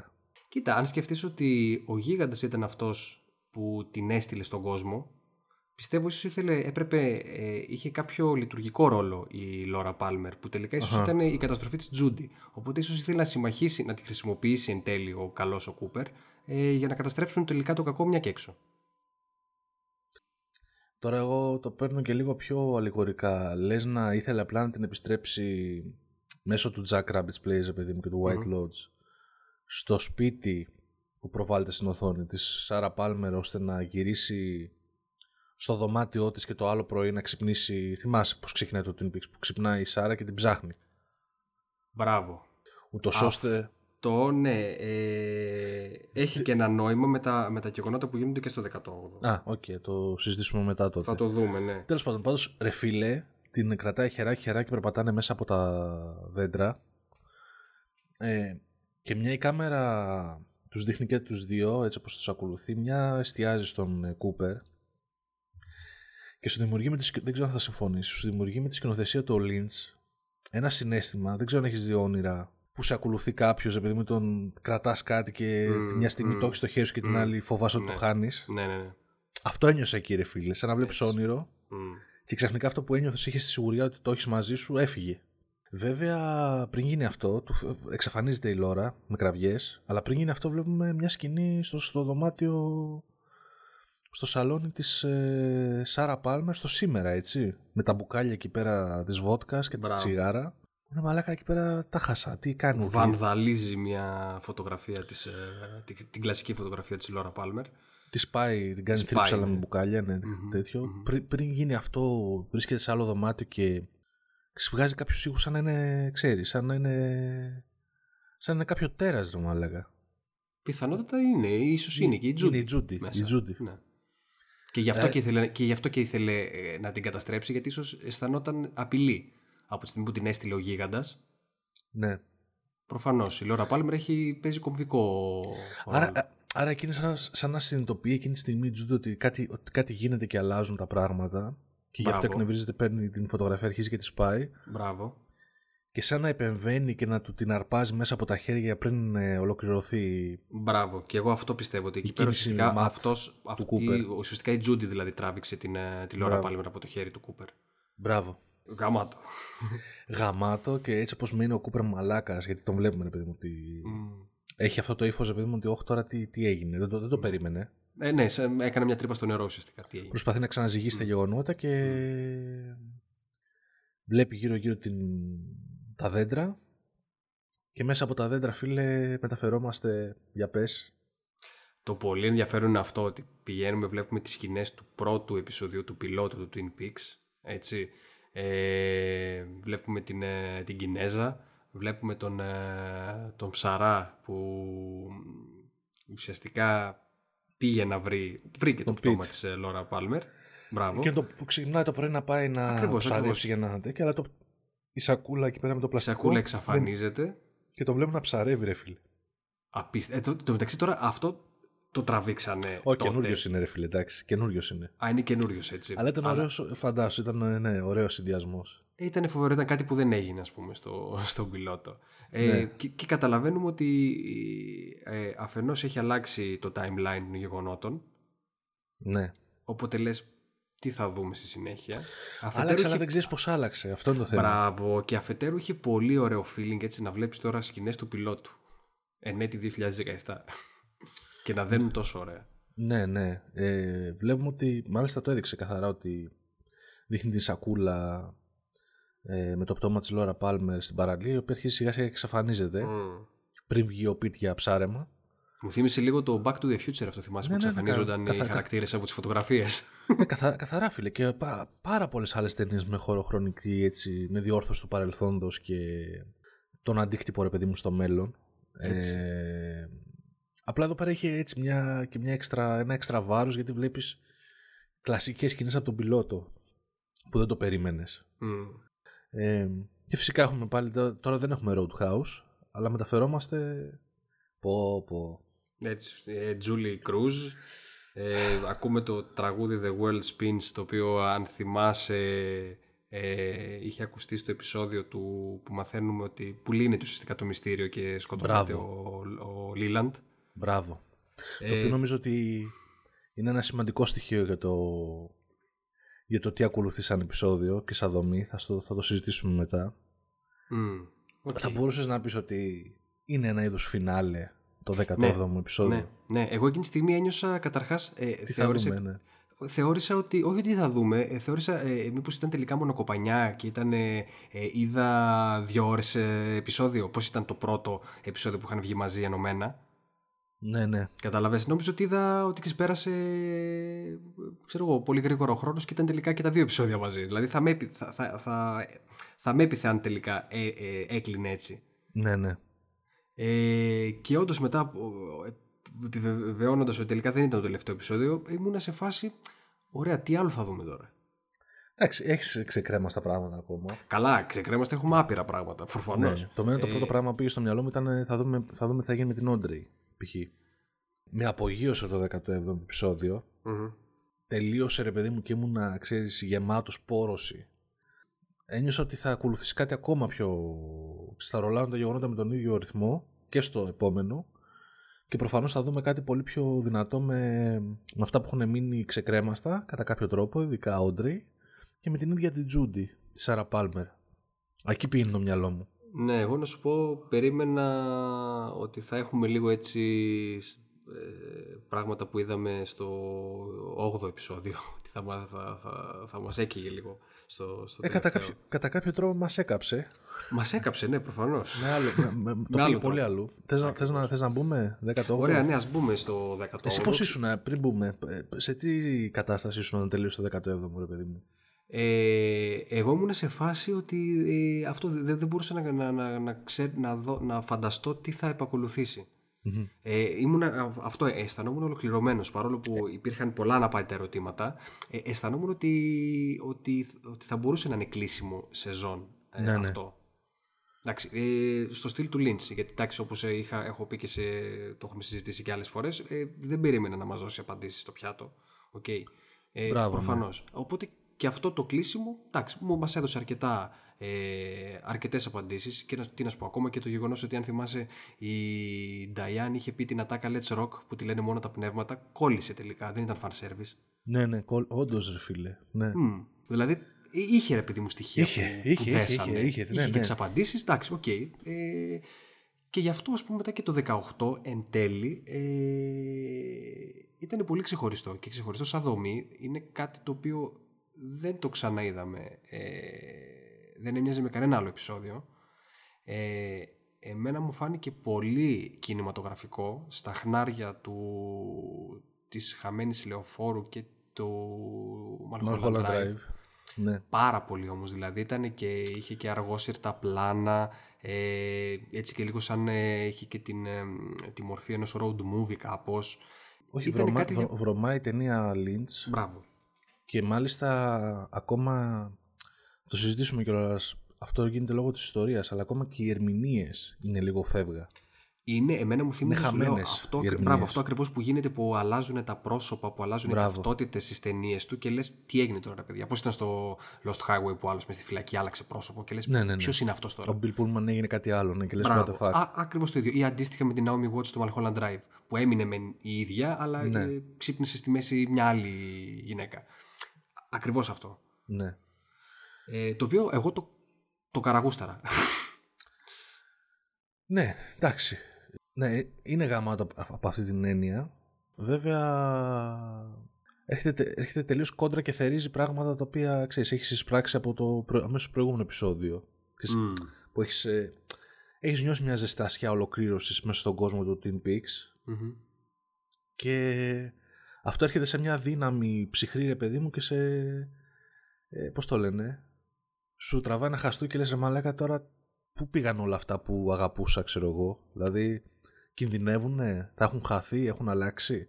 Ναι. Δηλαδή, κατάλαβες. Σου δημιουργεί ένα τρόμο ότι αυτό που έχεις, ε, αυτό που, που έζησες και θεωρείς πραγματικότητα, ότι άλλαξε, ότι έχει χαθεί, ότι πλέον ούτε ο ίδιος ο κόσμος δεν το αναγνωρίζει. Ξέρεις, είναι ένα τέτοιο feeling μου άφησε αυτό το επεισόδιο. Ναι, δεν είναι γαμάτο όμως το ότι ο Λίντς έβαλε τον θεατή ακριβώς στην ατάκα του Dale Cooper ότι το παρελθόν ε, προσδιορίζει το μέλλον. Δηλαδή σε βάζει σε μια βεβαιότητα και σε ένα περίεργο έτσι συνέστημα ε, στο, ίδιο- μέσω του επεισοδίου. Ναι, σίγουρα. Δηλαδή, σίγουρα. και- ότι, και- ότι, να ότι, σου πω- να ότι, σου πω ότι σε και- επηρεάζει, επηρεάζει, φίλε. Και εμένα μου φάνηκε περίεργο σαν, ε, σαν δομή, αλλά τώρα λίγο έτσι που το έχω χωνέψει, ε, προτιμώ αυτό το επεισόδιο από ότι να μου έδινε ένα... Ε, ε, πώς θα το πω, να έχει αυτή την κλασική μανιέρα ας πούμε, που, είχε, που είχε μέχρι στιγμής ο κύκλος. Ε, και φάνηκε κιόλας λες και ήταν σαν να ήταν προήμιο ή πιλότος ας πούμε για μια καινούρια σεζόν. Θα το πιάσουμε από την αρχή γιατί έχει κάποια Να- κομμάτια να- στην να αρχή το- που, που Μπράβο. θυμίζουν ε, κλασικό επεισόδιο.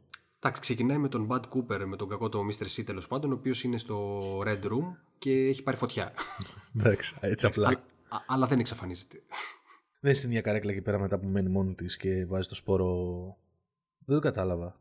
Ούτε εγώ το κατάλαβα. Εγώ μου φάνηκε ότι ήταν άλλη καρέκλα αυτή που βάζει το σπόρο και βάζει τις τρίχες τέλος πάντων και εμφανίζεται, δημιουργεί τον Ντάγκη, ο οποίος πηγαίνει στο, στο σπίτι, ε, στην οικογένεια και στην Naomi Watts, στην Jane. Χαρούμε, και στο- χαρούμενη σκηνή, ρε παιδί μου. Το κλείνει. Χαρού- Εκεί θα ήταν, ας πούμε, ένα, πώς θα το πω, ένα happy end, άμα ήταν μια συμβατική τηλεοπτική σειρά. Κα- Ε, έτσι θα έλεγε.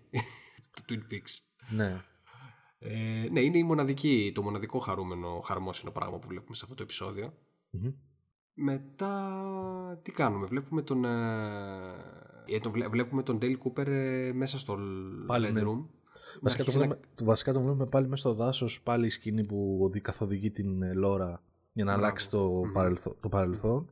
Μμμ, Ε, η οποία εξαφανίζεται. μμμ. Ακούγονται οι, οι κραυγές της, οι οποίες μου θύμισαν, ρε φίλε, ξέρεις. Και εκεί μέσα στο Black Lodge, ε, θυμάσαι στις αρχές του κύκλου που τον είχε συναντήσει και πάλι εξαφανίστηκε με, που του ψιθύρισε κάτι και εξαφανίστηκε με κραυγές πάνω στο κουρτίν. Μμ, μμ, μμ, Ε, σαν την άρπαξε κάτι. μμμ.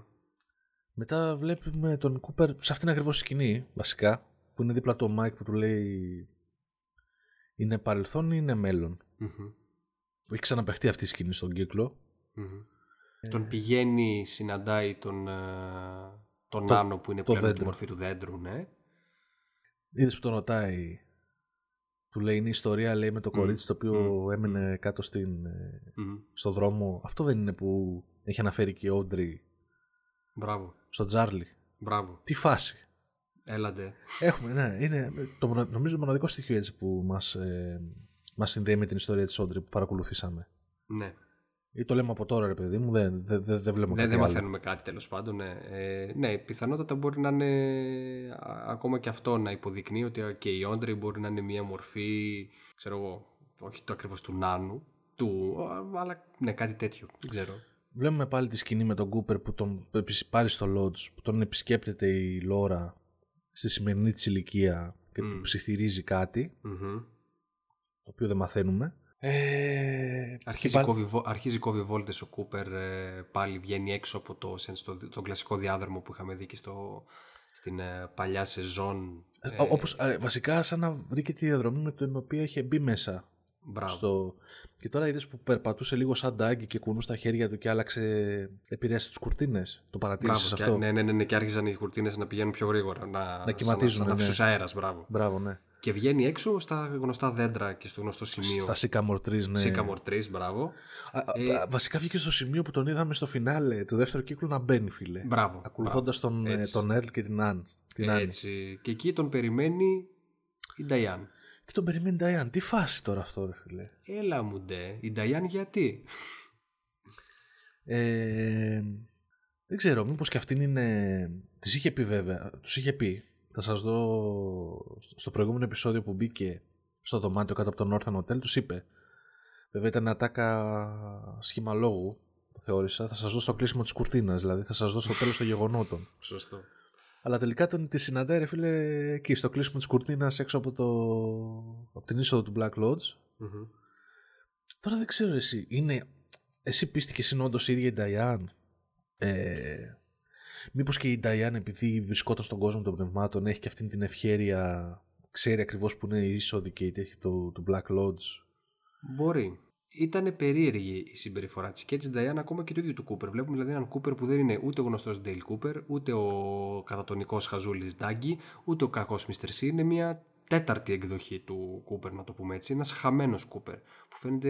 ε, Εσύ νιώθεις ότι εκεί αλλάζει; Γιατί εγώ ένιωσα ότι... Εντάξει, ένιωσα ρε παιδί μου ότι είναι λίγο προβληματισμένος με αυτό που έγινε, που έχασε την... Ναι, όχι, υπάρχει άλλο κομβικό σημείο που αλλάζει περισσότερο. Αλλά Ναι, από ναι. εκεί εγώ κατάλαβα ότι. Εντάξει, Ναι, ναι. ξέρω εγώ, κάτι γίνεται. Ε, τι κάνει ουσιαστικά, πηγαίνει, ε, παίρνει την ε, Νταϊάν με το αυτοκίνητο. Τους βλέπουμε στο, σε έναν ε, δρόμο, ρε παιδί μου, ε, έξω στην έρημο. Ε, σε ένα τελείως άγωνο τοπίο, ρε παιδί μου. Μόνο βλέπουμε τεράστιους στήλ, στήλους της ΔΕΗ. Μμμ. Και οδηγεί ο Κούπερ μαζί με την Νταϊάν. Η Νταϊάν ανήσυχη, ρε παιδί μου, του λέει: Είσαι σίγουρος ότι θες να το κάνεις, Κούπερ, πώς να το ξανασκεφτείς; Τον Κούπερ το βλέπουμε καρφωμένο, ρε παιδί μου, στο. Κοιτάει το κοντέρ. Πλησιάζουμε, λέει, είμαστε ακριβώς 400. Πόσο; 430 430 μίλια. μίλια. Μμ. Που είναι ο αριθμός. Ε, στο πρώτο επεισόδιο που ξεκίνησε ο κύκλος που του λέω. Μπράβο, θυμήσου του είχε πει 430, Richard and Linda, two birds, Μπράβο. one stone. Αυτά του είχε Μπράβο. πει ο Fireman.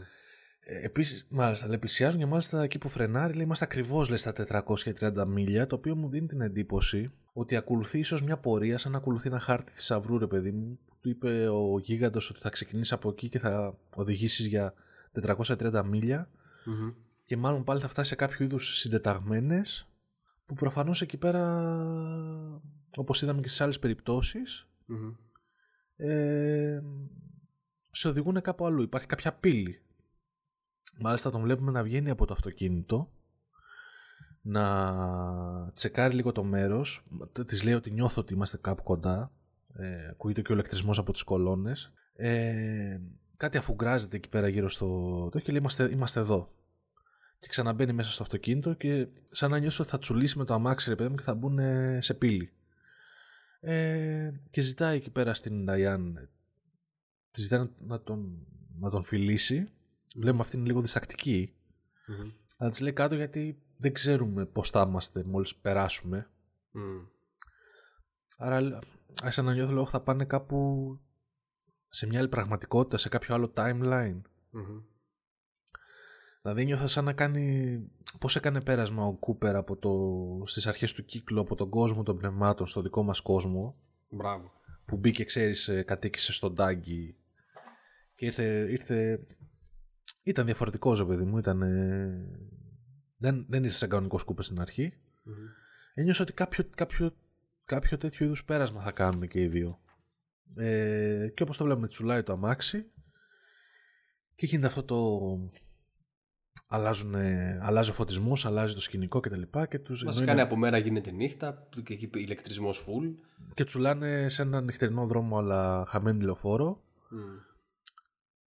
και οι δύο με καρφωμένα τα μάτια μπροστά στο δρόμο σαν να ξέρεις ε, σαν να μην έχουν συνειδητοποιήσει το που βρισκόντουσαν και το που είναι τώρα και λέμε και μια αλλαγμένη θεωρώ Diane αλλά πολύ περισσότερο έναν αλλαγμένο ο Κούπερ δεν είναι ο κακός ο Κούπερ αλλά είναι σαν ένας συνδυασμός ρε φίλε Μπράβο, μήπως έχει μέσα στοιχεία και του κακού Κούπερ εν τέλει. Για ποιο λόγο όμως, δεν μπορώ να το καταλάβω αυτό. Αλλά νιώθω ότι είναι. Έχει στοιχεία σίγουρα του αγαπημένου μας Κούπερ, αλλά έχει και αυτή mm-hmm. τον ηρεμία και στοικότητα. Σαν να του έφυγε αυτή η υπερκινητικότητα που είχε, ρε φίλε. Μπράβο. Και τον βλέπεις και έχει ένα βλέμμα. Παρα... Οδηγεί και είναι σαν να, είναι, σαν να βλέπεις τον κακό κουπ. Ήρεμο, ρε παιδί, να κοιτάει τον δρόμο. Και εκείνοι που πάνε στο μοτέλ που λες, όπου ακόμα και το περπάτημά του ρε μαλάκα έχει αλλάξει. Mm-hmm. Αν παρατηρήσεις. Πάει να κλείσει δωμάτιο ο Κουπ, βλέπουμε την Ταϊάν μέσα από το αυτοκίνητο να περιμένει. Και εκεί πέρα, ρε φίλε, έξω από το μοτέλ, παρατηρεί έναν κλόνο της. Mm-hmm. Το οποίο τι σημαίνει, ρε φίλε, τι. Έλαντε. Για ποιο λόγο; Ναι, και εγώ δεν, δεν, δεν μπόρεσα να το καταλάβω αυτό. Γιατί δεδομένου ότι ε, η τούλπα της έχει εξαφανίστηκε, θα μου πεις ίσως ταιριάζει με το γεγονός ότι βρισκόμαστε σε μια εναλλακτική πραγματικότητα, σε ένα άλλο timeline, οπότε ναι, all bets are off. Τους βλέπουμε τέλος πάντων να κάνουν σεξ. Ναι. Περίεργο, ε, περίεργη σκηνή από την άποψη ότι ε, δεν ξέρω, δεν μου φάνηκε έτσι να υπάρχει πάθος. Μου φαίνεται ότι και οι δύο ήταν λίγο... Ναι, αυτό το ότι δεν είναι σαν να μην είναι, σαν να μην το νιώθανε. Ε, δεν σου έκανε εντύπωση όταν μπήκανε μέσα στο δωμάτιο ο τρόπος που της είπε και που του λέει και, και τώρα τι ξέρω εγώ κάτι τέτοιο. Mm, mm, Της λέει come over here. Μου θύμισε την ατάκα του κακούκου ε, όταν ήταν στο μοτέλ στις αρχές του κύκλου με τη Σαντέλ που της λέει έλα εδώ ρε παιδί μου, ξέρεις, ο, ο τρόπος που Μπράβο. σεξουαλικά ρε παιδί μου εκδηλωνόταν ο κακός ο Κούπερ. Ναι, και το εντυπωσιακό είναι ότι κατά τη διάρκεια, κατά τη ε, διάρκεια της ερωτικής σκηνής ακούγεται το τραγούδι των Platters ε, που είχαμε ακούσει και στο 8ο επεισόδιο με το όταν ε, είχε εξαμολυθεί εκείνος ο τρομακτικός ε, Woodsman που έψαχνε φωτιά. Okay, και εγώ με το που το άκουσα αυτό λέω, Όχι, μαλάκα τώρα θα πεταχτεί, λέω κανένας νάνο και θα πει Got a light. Ναι, και εγώ λέω, μαλάκα λέω, λες να είναι προς τα εκεί, ξέρω εγώ. ναι, ναι, ναι, ναι. Έχουν οδηγήσει προς τα εκεί, ε, προς εκείνη την περίεργη πόλη. Mm-hmm. Ε, Επίσης, κατά τη διάρκεια της πράξης, παιδί μου, μου έκανε εντύπωση ο τρόπος που του κάλυπτε το πρόσωπο με τα χέρια της. Mm-hmm. Σαν να ένιωθα ότι. Από τη μία, ξέρεις, ένιωθα ρε παιδί μου ότι της θύμιζε τον κακό Κούπερ. Mm-hmm. Ή αυτήν την Ταϊάν, ρε παιδί μου, είναι κάποια άλλη ύπαρξη και σε αυτή την πραγματικότητα και ο Κούπερ δίπλα της ήταν, κάποια, ήταν διαφορετικό στυλ και τώρα έχει αλλάξει λόγω του ότι ήρθε ο, ο άλλος ο Κούπερ μέσα σε, αυτό το, σε αυτή την πραγματικοτητα Ε, περάσανε με το αμάξι στην καινούργια πραγματικότητα. Ο Κούπερ θυμάται, αν και έχει αλλάξει στυλ, θυμάται όμως από πού ηρθανε ενώ η Νταϊάν νομίζω ότι δεν θυμάται. Και δεν ξέρω το ότι μπήκαν σε αυτή την πραγματικότητα, μήπως μπήκαν, ε, καθ... χωθήκαν σε σώματα τα οποία, ε, πώς ήταν ο Ντάγκη ρε παιδί μου, Δηλαδή, ναι. αυτός, δηλαδή ο Κούπερ μπήκε σε αυτή την πραγματικότητα και κατοικεί σε έναν Κούπερ ο οποίος έκανε κάτι άλλο σε αυτή την πραγματικότητα. Τέλος πάντων, το συζητήσουμε. Σε, σε, σε, έναν Κούπερ ή μήπως σε, σε έναν Ρίτσαρντ. Σε έναν Ρίτσαρντ. Μπράβο. Γιατί ουσιαστικά το επόμενο πρωί ξυπνάει η Νταϊάν έχει φύγει από δίπλα του και υπάρχει ένα σημείωμα. Ε, και είναι ένα αποχαιρετιστήριο μήνυμα ουσιαστικά της Λίντα προς κάποιον, κάποια Λίντα προς κάποιον Ρίτσαρντ. Δεν σε αναγνωρίζω, ρε φίλε, ναι. Που λέει δεν, δεν θα με αναγνωρίζεις. Θα, Όχι, θα, δεν θα... νιώθω ότι δεν σε αναγνωρίζω αυτό. Νιώθω ότι δεν σε αναγνωρίζω, ότι φεύγω τέλος πάντων και ότι. Ναι, ναι ε, το οποίο θα μπορούσε κάλλιστα να το έχει γράψει η Νταϊάν προς τον Κούπερ. Οκ, okay, και δεν ξέρω, είναι πολύ πιθανό ας πούμε σε αυτή την πραγματικότητα ο Κούπερ να είναι ο Ρίτσαρντ και η Νταϊάν να είναι η Λίντα και ίσως δεν είναι και αυτό με τα λεγόμενα του γίγαντα στην αρχή του κύκλου. Remember ε, το 430 μίλια όπου ε, μπήκαν σε αυτή την πραγματικότητα. Richard and Linda οι ίδιοι και το Two Birds One Stone. Μ, εδώ. Αυτό που καταλαβαίνω το Two Birds One Stone είναι και να νικήσει ρε παιδί μου το κακό, την Τζούντι, αλλά και να. και να σώσει και τη Λόρα Πάλμα. Μπράβο, θέλει να πετύχει και τα δύο. Το οποίο νομίζω ότι αυτό είναι το μεγάλο άνοιγμα που κάνει στο παιχνίδι το Cooper, το οποίο δεν του, δεν του βγαίνει σε καλό. Και έτσι... εγώ έτσι το, έτσι το κατάλαβα, ναι. Ωραία. Αν ξεκινήσαν ο Dale Cooper και η Diane να μπουν στην καινούργια πραγματικότητα, μήπως έτυχε έτσι, με τις, σύμφωνα με τις οδηγίες που τους έδωσε ο γίγαντας, σαν τους είπε αν πας εκεί και τους λύσεις, θα είναι το ιδανικό σημείο που θα καταφέρετε και οι δύο να μπείτε στα σώματα δύο άλλων υπάρξεων που σας μοιάζουν, του Ρίτσαρ και της Λίντα που τυχαίνουν στην άλλη πραγματικότητα εκείνης να οδηγούν και αυτοί και να περνάνε από το ίδιο σημείο. Οπότε μπήκαν κατευθείαν στα σώματά του. Καλά, με τον, με τον ηλεκτρισμό έγινε πώς είχε μεταφερθεί ο. Όταν είχε μεταφερθεί ο. μπήκε μέσα το σώμα του, η ψυχή τέλος πάντων του Ντέιλ Κούπερ στον Ντάγκη. Κάπως έτσι. Μπράβο, και ο Ντάγκη έφυγε πίσω. Μπράβο. Που, και μάλιστα που ήταν σε φάση. Υπήρχαν δύο, δύο σημεία που θα ναι, μπορούσε δύο, να δύο εκδοχές που θα μπορούσε να μπει και στον κάκο τον Κούπερ αν δεν υπήρχε το σώμα, αν δεν υπήρχε ο Ντάγκη. Μπράβο. Τώρα αυτό Μπορεί. είναι... Κοίτα, το εντυπωσιακό είναι ότι την επόμενη. μετά, μετά από αυτό τον βλέπουμε να βγαίνει σε ένα άλλο ξενοδοχείο με ένα άλλο αμάξι. Ε, εντάξει, εκεί φίλε ήταν, ήταν ακριβώς το feeling αυτό του με τον Bill Pullman στο.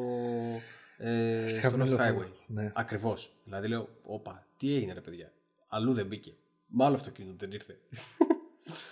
ναι. Δεν ξέρουμε για να άλλαξε και ο, και ο χρόνος. Μπράβο. Έλα μου ντε. Δηλαδή είναι, είναι στο ίδιο σημείο, αλλά ξυπνάει χρόνια μετά που έχει αλλάξει το ξενοδοχείο; Έλαντε, τον βλέπουμε να μεταφέρεται στην Οδυσσό του Τέξας, όπου αν θυμάσαι Τέξας ήταν ε, κάπου, κάπου πάλι είχε αναφερθεί μέσα στη σεζόν το τεξας Μμμ. Τελικά πηγαίνει, σταματάει σε μια, σε μια καφετέρια που λέγεται Judy's. Δεν ξέρω τώρα αν έχει σχέση με την Judy που συζητούσαμε. Πάντως τον Κατε- τραβάει το όνομα. Τον τραβάει τέλος πάντων το όνομα, κατεβαίνει εκεί πέρα. Το θέμα είναι ότι πάλι ξέρει τι να κάνει, γιατί ρωτάει στη σερβιτόρα ότι πού είναι η άλλη σερβιτόρα. Οπότε τον βλέπουμε ότι ψάχνει κάποια. Οκ, Ναι. Δεν πάει δηλαδή, γιατί δεν πήγε σε κάποιο άλλο ε, εστιατόριο. Ήξερε ότι εκεί δουλεύει. Ναι. Ε, Τέλος πάντων, γίνεται μια μανούρα εκεί με κάτι καουμπόιδες, με κάτι τυπάδες οι οποίοι πειράζουν την, ε, τη σερβιτόρα και τους λέει να σταματήσουν. Ε, τελικά τους ε, ακινητοποιεί πυροβολώντας τους χωρίς να τους σκοτώσει. Παίρνει, τους αφοπλίζει. Ε, ο, ο ωραίος εντωμεταξύ ο Κούπερ σώζει τις τηγανιτές πατάτες. Έτσι, αλλά καταστρέφει μέσα στο λάδι τα όπλα. Σχόλιο Frost πάλι για απλοκατοχή και ιστορίες, ποιος ξέρει. Ποιος ξέρει, ναι. Ναι. Ε, ναι. Τέλος πάντων, τελικά η- του δίνει, ε, μαθαίνουμε από την σερβιτόρα ότι, ο- ότι είχε ρεπό εκείνη τη μέρα, αλλά τελικά όχι μόνο είχε ρεπό εκείνη τη μέρα. Έλειπε αλλά τρεις υπήρξαν κι μέρες. άλλες- Μπράβο. Οπότε λες κάτι γίνεται, δηλαδή άρρωστη, είναι κάτι δεν πάει καλά. Δίνει στον ε, Κούπερ την ε, διεύθυνση του σπιτιού της και ο Κούπερ φεύγει και οδεύει προς το σπίτι της. Ανοίγει η πόρτα και πια βλέπουμε. Τη Λόρα Πάλμερ. Οκ, η οποία όμως δεν είναι η Λόρα Πάλμερ. Ε, Έχει ε, νότια προφορά, είναι η Carrie Page. έχει νότια προφορά, είναι η Carrie Page. Ε, τώρα εδώ πέρα ίσως παίζει και ένα λογοπαίγνιο με το, δεν ξέρω αν σου πέρασε από το μυαλό, με το Carry the Page. Γιατί αν θυμάσαι το ημερολόγιο της Laura Palmer, ε, Λείπει που τέταρτη είχε- σελίδα, ναι. λείπει μια σελίδα. Τέλος πάντων. Δεν δεν- δεν θα το μάθουμε ποτέ. Ε, τέλος πάντων, ε, ρωτάει ο Κούπερ στην ε, Carrie Page αν ξέρει τη Laura Palmer ή τι... Τέλος πάντων η άλλη είναι, λέει, δεν καταλαβαίνω τίποτα. Της- Την πείθει ότι πρέπει να τον ακολουθήσει και να πάνε στο Twin Peaks. Η άλλη φαίνεται ότι δεν ξέρει καν που είναι αυτό. Γιατί λέει της που λέει Washington DC ή Washington State. ναι, ναι, Ναι, ναι. δηλαδή σε φάση, ναι, δεν ξέρει καν τι είναι αυτό το μέρος. Ε, πείθεται τέλος πάντων να τον ακολουθήσει. Βλέπουμε τον Ντέλι Κούπερ μπαίνει μέσα, υπάρχει ένα, ε, ένας νεκρός άντρας σε μια πολυθρόνα. Ε, Ε, το- και πίσω επίσης δεν ξέρω αν παρατήρησες φαίνεται και ένα τούβλο σαν να είναι από κοκαίνη. Α, δεν το παρατήρησα αυτό. Ναι. Παρατήρησα το λευκό αλογάκι στο, στο ράφι. Μπράβο, σημαντικό και αυτό διότι το, άλογο- το άλογο είναι το ζώο που είχε δει η Σάρα Πάλμερ ε, Στο όταν, σαλόνι ε, τους αρκετές στο φορές. σαλόνι του σπιτιού δύο φορές, τη μία στο φόνο της ε, Λόρα Πάλμερ και την άλλη στο φόνο της ε, ξαδέρφης της Λόρα Πάλμερ. Μπράβο. της Μάντι Φέργκισον η οποία, η οποία δεν ξέρω μήπως τελικά ήταν τούλπα ε, ε, κλόνος γιατί μια- αν θυμάσαι μοιάζανε και πάρα πολύ Ναι, μοιάζαν, σαν να ήταν δίδυμες. Βα- βασικά η η ίδια ηθοποιός την έπαιζε αλλά τέλος πάντων ναι Οκ, παρένθεση αυτό και τι γίνεται μετά τον ακολουθεί. Έχουμε έτσι λίγο πάλι μια μακρόσυρτη, ένα μακρόσυρτο πλάνο που είναι οι δυο τους στο αυτοκίνητο. Πριν πει αυτό, γιατί τώρα τρέχεις στο μυαλό μου, sorry που σε πάω λίγο Ναι, πίσω. όχι, όχι, όχι, ναι, ναι, πες. Ρε, εσύ τι και αν, στο, το πάω λίγο πιο πίσω στην, στη σκηνή που είχε σεξουαλική επαφή ο Κούπερ. ε, Μμμ. μου έκανε εντύπωση αυτό που είπες ότι ο Κούπερ ξέρει τι πρέπει να κάνει. Μμ. Όπως πήγε και στο εστιατόριο κατευθείαν της Τζούντι, ρε παιδί μου, δεν πήγε, κάτι τον τράβηξε, αλλά ήξερε Μπράβο. μετά μέσα τι να ρωτήσει. Και ξέρει ότι ψάχνει τη Λόρα. Η σκηνή τους έξω ότι πήγε να κατευθείαν να κλείσει δωμάτιο στο μοτέλ. Και να το κάνουν. Δεν και Μμμ. καλά. Φαίνεται και αυτό ξανά είναι προγραμματισμένο από τον Κούπερ. Και σκέφτομαι εγώ τώρα, για ποιο λόγο όμως; Μήπω. Μήπως είναι μια προσπάθεια του Κούπερ, ρε παιδί μου, να. Αφού περάσαν στη νέα πραγματικότητα, να έχουν αυτή την έντονη επαφή, ρε παιδί μου, μεταξύ τους για να ξαναβρούν τους εαυτούς τους. Που κουβάλισανε μαζί. Και προφανώς αυτός είναι ο Κούπερ, έστω και Ενώ λίγο δεν διαφορετικός. συμβαίνει- Ναι, δεν συμβαίνει το ίδιο για την Diane. Ενώ η Diane δεν ξυπνάει, μένει, μένει Λίντα. Ναι, ναι, ναι. Και γι' αυτό και σηκώνεται και φεύγει. ναι. Γιατί δεν μπορώ να καταλάβω μέσα σε όλη αυτή τη δίνη των επιτακτικών γεγονότων που πρέπει να γίνουν. Ναι, ναι, ναι. Δεν νομίζω, δεν νομίζω απλά ο Κούπερ να κάθισε να έκλεισε δωμάτιο μέσα, μέσα στον κακό χαμό απλά για να έχουν να... Μπορεί, τελ- μπορεί τελικά να έπρεπε να, για να γίνει αυτό να ήταν πολύ έντονη η εμπειρία και τελικά να μην ήταν ε, πολύ Δηλαδή, καλό μήπως- στο κρεβάτι ο Κούπερ, δεν ξέρω. Οκ, πάμε παρακάτω. Πάμε παρακάτω. Ε, πάλι είπαμε έχουμε αργόσυρτα πλάνα, βλέπουμε τον ε, Το πάει με το πάσο του φίλε. φιλέ, δηλαδή ειλικρινά. Ε, κλασικός Lynch ε, ε, προβολής, δρόμος, ε, ταξίδι, Ελάχιστη η ομιλία. ελάχιστη ομιλία, οδηγάνε και οδηγάνε και οδηγάνε, περνάνε από το Roadhouse, ρωτάει εκείνη τη στιγμή η- ο Ντέιλ στην ε, ε, Λόρα αν τη θυμίζει κάτι το, μέρος. Το Roadhouse ή το Red Dinner ήταν. Ε; Ε, το Red Dinner, ναι, Α, μπράβο, με συγχωρείς. πριν από αυτό, είδες που περάσανε ρε μαλάκα από την. ε, από τη γέφυρα. Αυτή την. ε, στρα- τη μεταλλική ρε παιδί μου, το, την industrial που είχαμε δει στον πρώτο κύκλο που εκεί είχε εμφανιστεί μέσα από το δάσος. Η τέτοια λες, το πρώτο θύμα. Το, Η- το- ναι, η- που η, η- η φίλη της η- Λόρα, που ήταν Μπράβο, σε μπράβο. κώμα μετά, που έπεσε σε κώμα μετά. Επίσης, δεν ξέρω ρε φίλε αν ήταν επίτηδες αυτό το concept σε αυτό το επεισόδιο. Ένιωθα ότι, ξέρεις, πήγαιναν τόσο πολύ αργά, σαν να βλέπεις όνειρο. Τι να ξέρεις ότι πας κάπου ρε παιδί μου, αλλά σιγά σιγά αρχίζεις και ξέρεις, γίνεται αυτό το, το αμυδρό ότι πας να ξυπνήσεις και προσπαθείς να τρέξεις τα γεγονότα για να προλάβεις να τα δεις. Ένιωθα αυτό το feeling ρε φίλε, ότι άντε να φτάσουμε γιατί θα, θα τελειώσει το όνειρο και θα ξυπνήσουμε γιατί δεν, δεν μας μένει άλλος χρόνος. Φοβερό φίλε έτσι. Δηλαδή Είναι φαντάσου. φο- φοβερό. Είναι, είναι, είναι αυτό το ότι τελικά το Twin Peaks δεν το είδαμε, το ζήσαμε. Έτσι, είναι, είναι απίστευτο. Ε, περνάνε βράδυ, το Red Dinner είναι κλειστό, η τέτοια συνεχίζει να μην θυμάται τίποτα Μμμ. και για Και πες... την πηγαίνει στο σπίτι της Ωραία φίλε.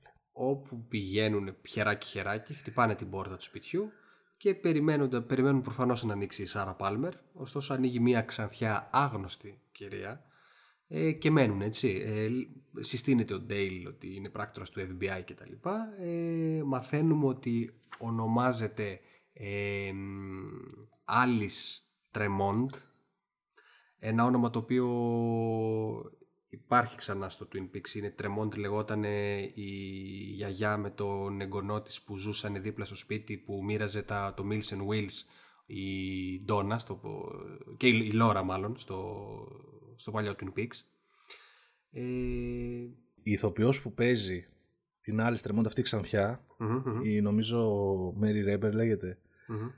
Είναι η πραγματική διοκτήτρια αυτού του σπιτιού στο πραγματικό. Εκεί γίνονται τα γυρίσματα στο σπίτι Σάρα Πάλμερ. Είναι δικό της το σπίτι, ρε φίλε. Είναι το σπίτι της τοπιού Μπράβο, που μπράβο, ανοίγει είναι την το σπίτι, πόρτα. το, το σπίτι της. Απλά δεν λέγεται, δεν λέγεται Alice Tremont. Ναι. Ε, Ναι. Δηλαδή αρχίζει και σε βάζεις. ξέρεις, έλαντε, έλαντε. Στην πραγματικότητα. ναι, το- που- που- που- ε, ξέρεις, πε- περίεργα έτσι. Περίεργα easter eggs, φίλε. Ε, Ε, εν τω μεταξύ της λέει, ξέρεις που είναι η Σάρα Πάλμερ, δεν Τι γνωρίζουμε ρωτάει, το δεν ξέρει όνομα. τίποτα για τη Σάρα Πάλ. Λέει από ποιον το πήρατε, λέει, το νοικιάστε, δεν ξέρω τι, το αγοράσετε το σπίτι. Λέει ότι ήταν πριν της ε, Mrs. Salfront. Ναι, σαφών, αυτή, δεν, αυτή δεν είναι τελικά η τέτοια. Η, για, η γιαγιά με το παιδάκι. Ε, νομίζω είναι Salfront Tremont. Ναι, Ναι, έχω αυτή την εντύπωση. το οποίο Αυτή σου, είναι, σου ναι. γαμάει το μυαλό εκείνη τη στιγμή, έτσι. Μπράβο, μπράβο. Ε, τε- εν τέλει, δ- καταλαβαίνουμε Υπάρχει ότι και δεν ένα έχει- άλλο άτομο, προφανώς ο άνδρας της μέσα που. Υπάρχει, ψηφι- ναι, γιατί ρω- ρωτάει, ρωτάει, κάτι, ξέρω τον εγώ. ρωτάει και αυτά. Ψου, ψου, ψου. Ε, καταλαβαίνουμε τέλος πάντων ότι δεν έχει καμία σχέση η Σάρα Πάλμερ με αυτό το σπίτι. Τους χαιρετάει, του κλείνει την πόρτα και. Κατεβαίνουν τα σκαλιά. Ακριβώς κατεβαίνουν τα σκαλιά και μένουν οι δυο του απ' έξω. Και σε κάποια φάση Ο, απομακρύνεται Κου- ο, λίγο. Κου- ο Κούπερ έχει τρελαθεί εδώ μεταξύ. έχει έτσι, τρελαθεί, δηλαδή- μπράβο, λέει δεν μπορεί, ας πούμε. Δηλαδή νομίζω ότι είναι σε φάση και ωραία ερμηνεία. Does not compute, ρε παιδί μου, σε φάση. Μπράβο, μπράβο, ναι, ναι. δεν ναι, μπορεί. ναι, ναι. κάτι κάτι δεν Ναι. μου βγαίνει στο μυαλό. Θα Ναι, έπρεπε ναι, να ναι. δουλέψει, ξέρω εγώ. Και τον βλέπουμε έτσι λίγο ε, προχωράει ε, προς τη μέση του δρόμου α, βυθισμένος μέσα στις σκέψεις. Αλλά, αλλά ας- αρχίζει και να σφίγγει το χέρι του σαν κάτι να αντιλαμβάνεται, ρε παιδί μου. Μπράβο, μπράβο. Και λέει, What year is it? Έτσι. Σου λέει, Ταυτόχρονα ακούγεται μια κραυγή από το σπίτι ε, που ακούμε τη Σάρα Πάλμερ να φωνάζει Λόρα. Η Είναι- Λόρα ουρλιάζει. ναι, Ε, Ηλεκτρισμός. Σβήνουν, ηλεκτρισμός, σβήνουν όλα τα φώτα του σπιτιού. κάνανε.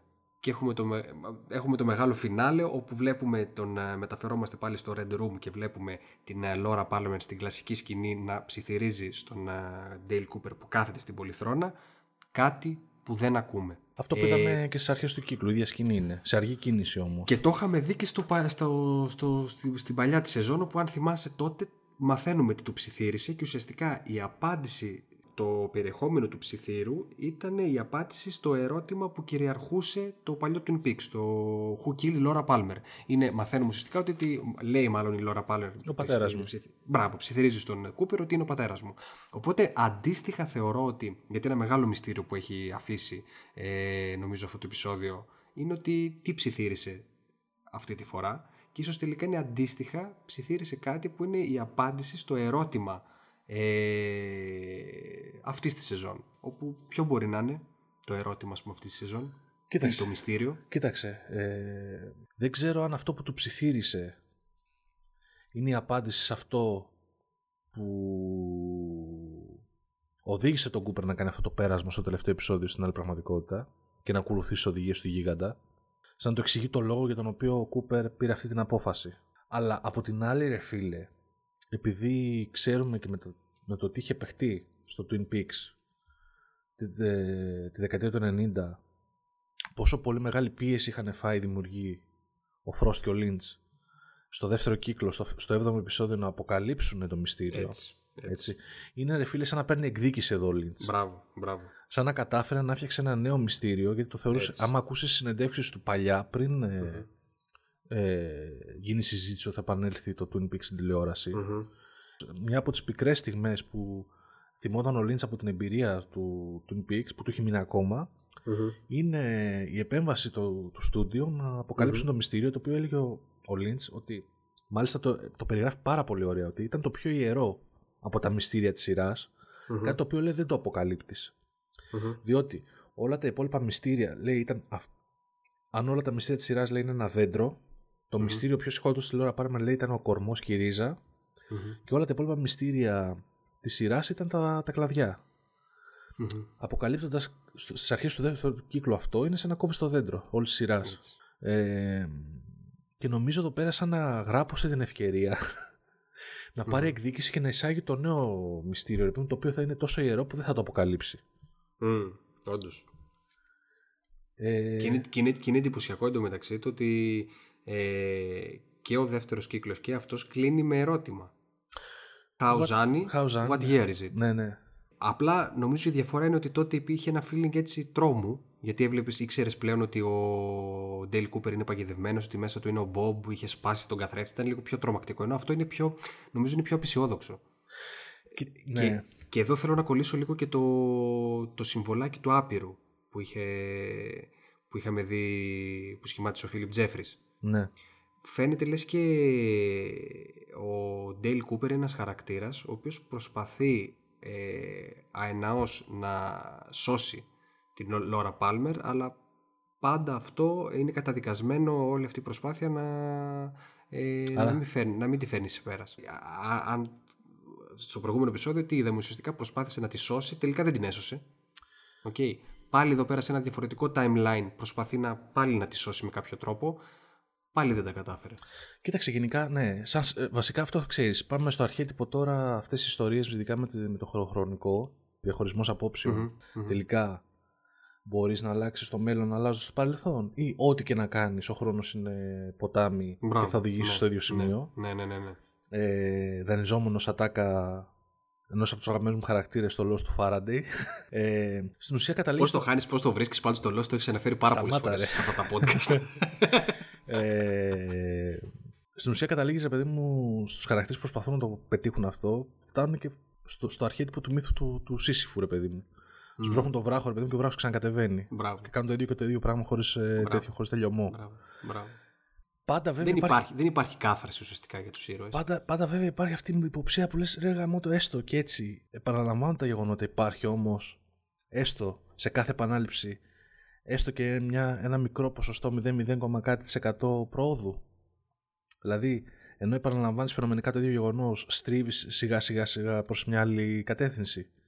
Το οποίο και αυτό μπαίνει πάντα σαν ερωτημα Και, και γιατί το λέω αυτό, διότι φάνηκε ρε παιδί μου ότι ο Κούπερ παρόλο που προσπάθησε να κάνει κάτι το οποίο κανονικά δεν θα έπρεπε να κάνει, είναι μάταιο, άλλαξε όμως τα γεγονότα της αρχής. Σωστά. Δηλαδή η, η, η Λόρα ε, δεν πέθανε εκείνο το βράδυ. Όντως. Οπότε δεν ξετυλίχθηκαν τα γεγονότα όπως τα ξέραμε στο Twin Peaks με το, με το FBI και όλα αυτά που ζήσαμε στις πρώτες σεζόν. Αλλά η Λόρα υπά, υπάρχει όμως κάπου και πρέπει να την, ε, να τη βρει. Κοίτα και, και εξακολουθεί και υπάρχει η Λόρα σαν τη μορφή του καλού ε, που έχει σταλεί στον κόσμο για να νικήσει το κακό Τζόντι Σάρα Πάλμερ. Οπότε έχει και νόημα το να συνεχιστεί αυτή η ιστορία. Δηλαδή γι' αυτό ε, έρχομαι πάλι στα, σε αυτό που είπα αρχικά ότι μπορεί το συγκεκριμένο επεισόδιο ε, μοιάζει περισσότερο και επειδή έχει και διαφορετικό φορμά και ουσιαστικά είναι η πρώτη φορά που τελειώνει σε cliffhanger, καθαρό έμοφ cliffhanger ναι. ε, είναι σαν να είναι ένας πιλότος για μια τέταρτη σεζόν.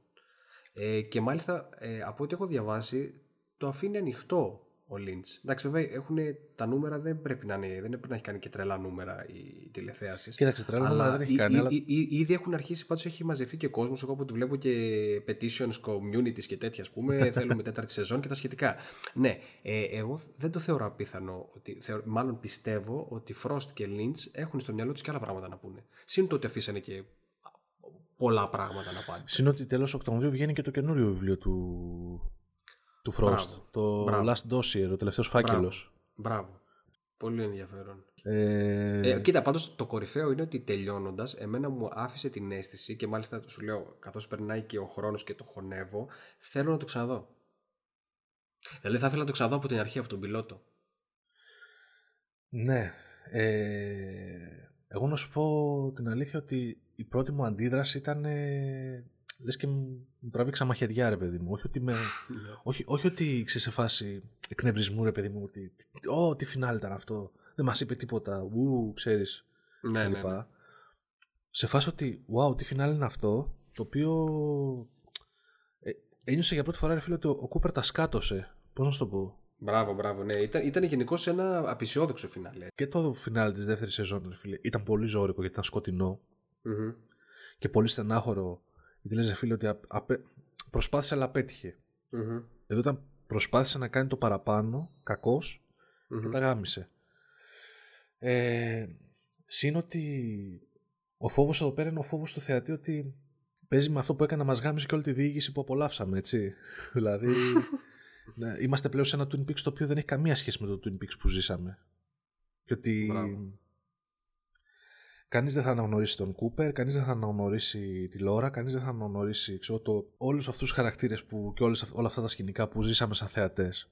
Γιατί κατά βάση θέλουμε, θέλουμε να έχουν ουσία ρε παιδί μου και να έχουν Και α, ήταν και τόσο ψυχρό αυτό το γεγονός ότι επισκεφθήκαν την πόλη ρε φίλε και ήταν, ένιωθες ότι...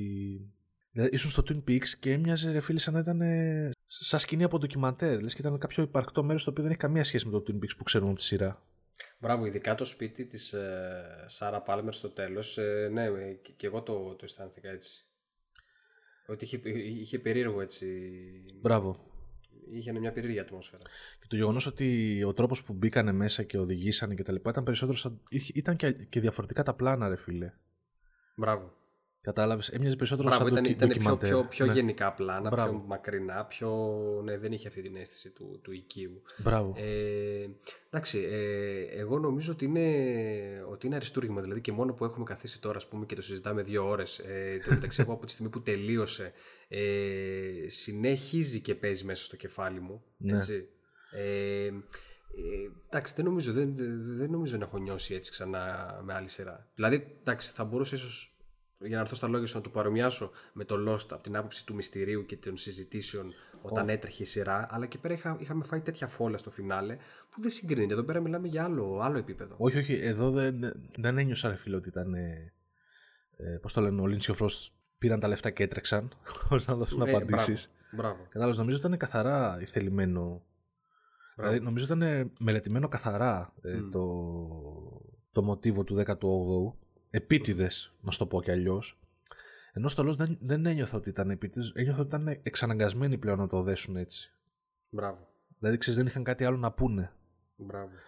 Ενώ εδώ πέρα είδες, σου έδειξε μέχρι και τελευταία στιγμής ότι μπορεί να σου πυροβολήσει απαντήσεις, έτσι, χαλαρά, με ρυθμό πολυβόλου. Μπράβο, μπράβο. Και όχι μόνο αυτό, ε, και το όλο αυτό το κομμάτι του σε βάζει σε έναν τρόπο ότι το οποίο το χρησιμοποιούσε και στο Mulholland Drive και στο Lost Highway, ότι ξέρεις τι, ε, εγώ τις ξέρω τις απαντήσεις, σου τις έχω δώσει φατσαφόρα, εσύ δεν μπορείς να τις συνδυάσεις. Κατάλαβες, δηλαδή εγώ έχω αυτή την αίσθηση.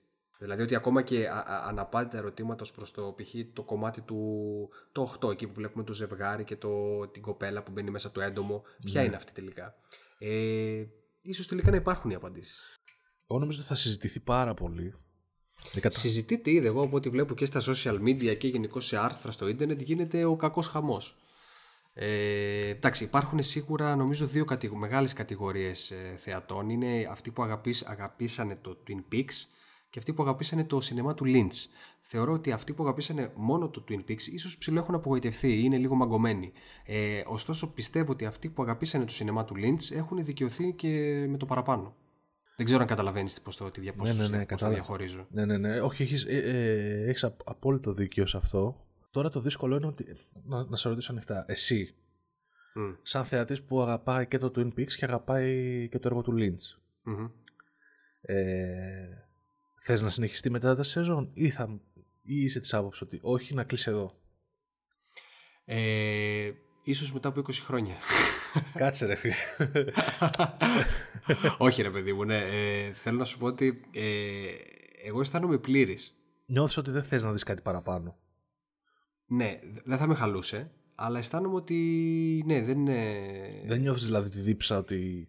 Όχι, και έχω, και έχω και τον φόβο μήπως τελικά αν γίνει κάτι και γίνει εξαναγκασμένα ότι τελικά να μην έχει αυτή την, πώς λέγεται, αυτό το, αυτή την ψυχή που φάνηκε να έχει αυτό το, αυτή η σεζόν. Κατάλαβες. Δηλαδή δεν θέλω να είναι κάτι. Ε, Πώς είναι το κλασικό μοτίβο που κάνουν πολλές σειρές που επειδή ακριβώς ο κόσμος τις αγαπάει, συνεχίζουν και τέλει δεν έχουν. ή επαναλαμβάνονται ή και γίνονται ανιαρέ. Βλέπει, ξέρω εγώ, Prison Break, βλέπει Dexter, βλέπει ναι. περισσότερα παραδείγματα. Κατάλαβες. Δηλαδή αυτό ήταν τόσο όσο. Φάνηκε ότι όντως είχαν πράγματα να πούνε μετά από 25 χρόνια. Ε, εναρμόνισαν με φοβερό τρόπο το Twin Peaks εκείνης της εποχής στο σήμερα.